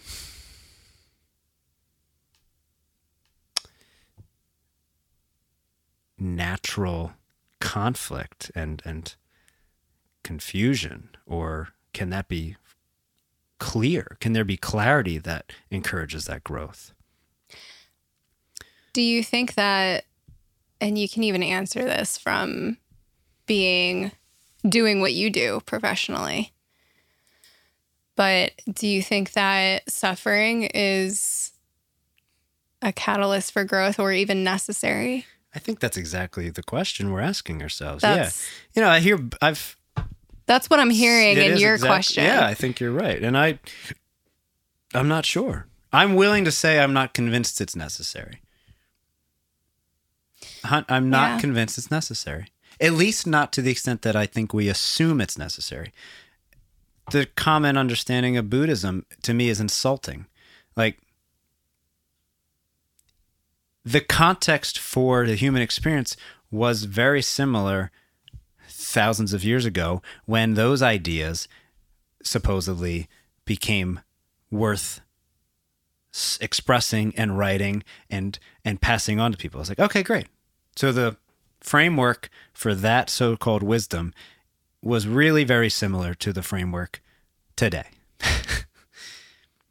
Surfacey difference, very similar framework. So how the fuck can we be convinced that life is suffering or that it's necessary in the ways that we're I mean, it's so insulting to our intelligence to me to assume that to just it's lazy to me even. Like you talk about critical thinking. I'm not saying I know that suffering is unnecessary, but I am not willing to say I know it's that necessary. hmm. Can I ask what the attachment is to necessary? Because I don't see us evolving really. Because I actually do care about movement forward and the evolution, so to speak. So you're saying that you don't actually see an evolution coming out of suffering, and that is leading to the questioning of necessary. I don't see this evolution that people supposedly referring to. No, not really. No, not okay. enough. Yeah. I don't think, I think we're mostly very confused as a species. I would agree with that. Okay. I don't. That's not insignificant. I think we are very confused as a species. Right. And I'm trying to understand why. And I don't I think this is a big part of it. I don't think, if not the biggest part of it, honestly. I don't think it's the suffering itself, maybe that caused it. And again, like I'm not talking in definites. I'm talking in this is my own experience, you know. I'm not speaking for everybody. I'm not saying this is truth. I'm saying this is how I've experienced things. But I I don't know that it's like the actual suffering that causes evolution, but maybe even just returning to a state of wholeness for me in my practice has been painful. Yeah. And it's not that's not why I evolve, but it's a byproduct of evolving for sure. Like it, it definitely hurts for sure to return back to wholeness for me in my experience. Well, Experience like you said, there's resistance and exactly, and which is suffering. Yeah. The context of, again, the individual is of. I see many individuals evolve, many individuals grow. I when I make that bold and declare that uh, that point of view and that opinion about evolution, I'm referring to a, the largest scale of the whole species and not individuals. There are many individuals throughout the millennia that we normally refer to when we think about civilization that have seemingly evolved or become self aware, if you will, or understood something that's worth sharing. And I, I'm just, just specifically pointing to the question, or I'm specifically asking why on a larger enough on to me what is a large enough scale um isn't that more impactful? In my you know more impactful to me. It doesn't seem like it's as impactful as it could be. I ask why. I think that sounds like a personal journey. oh well sure I has- can't- that has been yeah, I don't know. no i don't either. I'm not suggesting either of us do but we at least got to an unexpected question of to your to very specifically highlight suffering like to what extent is it actually necessary and why and, and Yeah. It kind of reminds me of like Nazi Germany, like on a collective level. Oh god why'd you go there? What's that? Because because it is like a good example of shadow and suffering and evolution.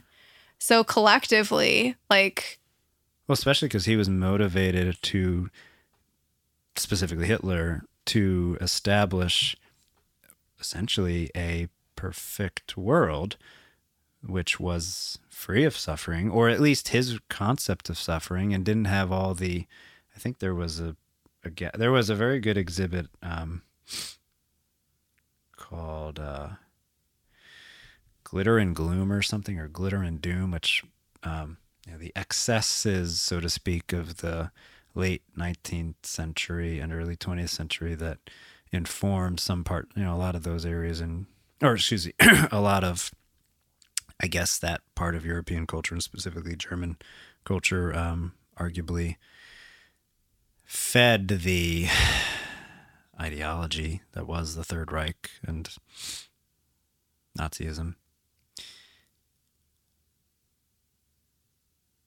i'm i'm not clear why you brought it up but it you, know, you can't ignore it as a cataclysmic and climactic um now I'm to say something really provocative.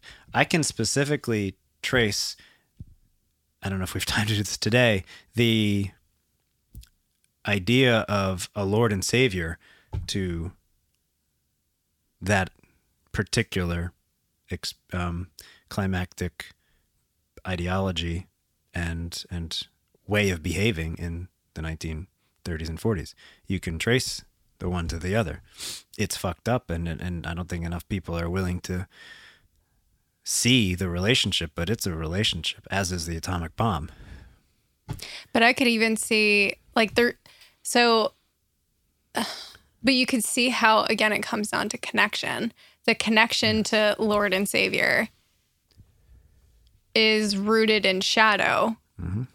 And it manifests physically in in shadow. Right. I So- in terms of your feelings and whether you're Yeah.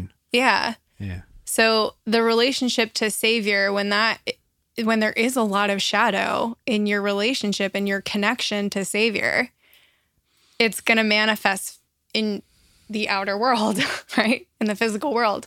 That's kind of the way of things, I think, in our reality is kind of what you experience internally makes its way outside into your relationships, into your job, into your reality, you know, whatever it is. Um But when we're talking about self awareness and love, we're also, in many ways, describing a capacity to just be, right? Isn't that why being is so prioritized when it really comes down to it? You know, this aware, the capacity to quote unquote just be as opposed to always striving and, so to speak, doing. But we know just, so to speak, in an absolute sense, being means well, eventually that's not realistic. It comes down to, again, why then do you go from being to doing something? And of course, this implies you're a relatively matured human being with some sense of uh, some inner world, if you will, as opposed to um, not being thoughtless and not having any awareness of yourself. So, if we're to some extent privileging these capacities or not privileging but um, praising these these capacities. To me it seems inevitable to wonder if they're not better understood by more people on a larger scale at an earlier age who are we to say what's possible or not possible that's my fundamental point Yeah, I agree with you. Just don't become fucking Hitler. Note to self. well, you know, jokingly, but any absolute terrifies, should terrify anybody. And I I don't mean this to sound provocative and if people are even still listening, power to them. And I know some people are. I, I think it's it's not just provocative to suggest that a concept of a Lord and Savior gives birth to tyrants and fascists and totalitarian regimes and totalitarianism in general. It's it's not provocative to point that out. It's important to understand it does relate to the same dis- sense of disconnection at its core. The same discontent and disconnection motivates both as hard as that may be to swallow, as, as uncomfortable as that may be to rationalize. To me, that is rooted in the same story. I can see that. I think that I absolutely agree with um, just having a concept of a Lord and Savior immediately puts you in the position of separate. Exactly. So I, I completely agree with you there. Um, I don't think that that is the cause of like tyranny. I think that it's your relationship to what that means and what you make it mean about yourself, about other people, about the world. I think that's what matters. Agreed. That's why I'm pointing out the possibility period over and over and over because I don't think we I think we do ourselves a an increasing or a consistent disservice by projecting a certain meaning without even knowing it. And that's I guess that's all I was curious about with respect to the suffering thing is the the, the meaning part because I don't think it's clear enough. And it does to me seem to be driving less obvious perhaps uh shadow, but I, I, it's hard to dismiss it to me. The the meaning, the projection of meaning. Yeah, I think that's a great point. Yeah, um, and that's the thing. We're not. Most people aren't conscious of the meaning that they're giving it. So that's when it yeah. becomes an issue, right? When you have these really uh, let's say, for instance, you recognize a Lord and Savior and you're in that state of separation inevitably, right? Yeah. And you're making that mean that, um, and you're making that mean that um, in order to get closer to my Lord and Savior, I need to whip myself or I need to do something really horrible to someone else. That or even less provocative, just that uh, I'm blank. What's a good blank? Yeah, I mean, I'm.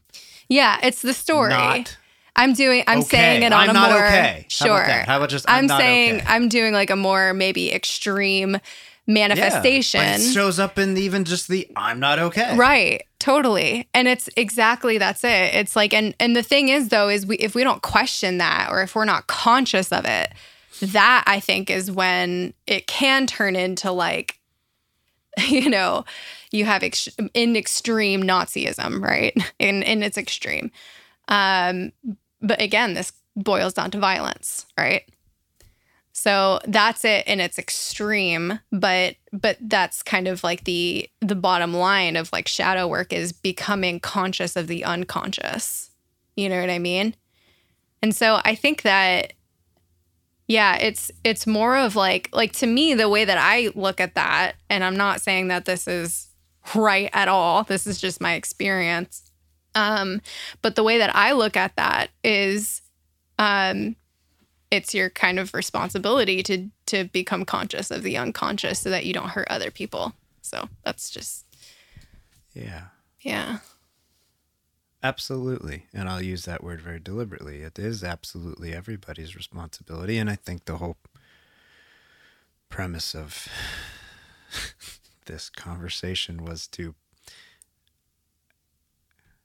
check off a list and how we finally done the fucking podcast. No, um, was to present universal to the extent that we are confident in that and, and are, are, yeah, to the extent that we're confident about the knowledge we have, present universal ways to better and more and more effectively take responsibility and there's no shortage of that from you, to say the least. um, I'm painfully aware of the time, or at least the need to check my phone. How are you doing? I was thinking the same. Are thing. you? We're okay. I'm not sure, but we're. Yeah, it's definitely been a couple hours or an hour and a half, out, probably at least. Oh yeah, no, that, yeah, that that part's normal. uh, no, that doesn't surprise me. It just in, um, in this in this moment seems like that's a. I think we've arrived at the questions that need to be that we needed to arrive at in this context. Now, most importantly, though, to what you just said about responsibility. Look, yeah, love. I everything else we've expressed matters and if you don't come back to yeah, let's come back to love, but without like you said, the I like how you pointed out the fantasies or the what was the other word you used? The maybe it was just the fantasy part. Um, I talked about fantasy controlling. Um, yeah, I I think it's good to come back to the love part, I which agree. I did not expect. So I appreciate that for damn sure. Thank you so much for having me on your podcast. Do you want to play horse? Yeah, let's go play horse. All right. See you at the end of June. Yeah, see you. See you at. The, are you gonna come? Yes, I'll be here. Okay. Thank you. Thank you. All right. Hey, that was great. Thank you, Riss. Again, please, um, you can see her and unpack more of this with her and and so much more that we didn't even get into here at Koru on June 30th. Go to the website, you'll see the info there. You will be very glad. The her capacity to handle a crowd whether it's in a group discussion or a ceremony, uh, it's top notch. I always learn when I see her in that context. It's it's top notch. She's top of her game, and it's an honor to know her. So thank you again, Riss. Thank you all for listening. Uh, appreciate the uh, those of you who actually listened to the intro way back when. Uh, get outside, get some sun or enough sun, whatever that is for you. Um, I see a deer right out my window now, so I'm gonna take that as an indication that I need to go be out there, and hope you are as well. Or if you're driving, whenever you're done driving, you do you. Just you know, embrace being on Earth. Um, Riss would agree. be well. Thanks.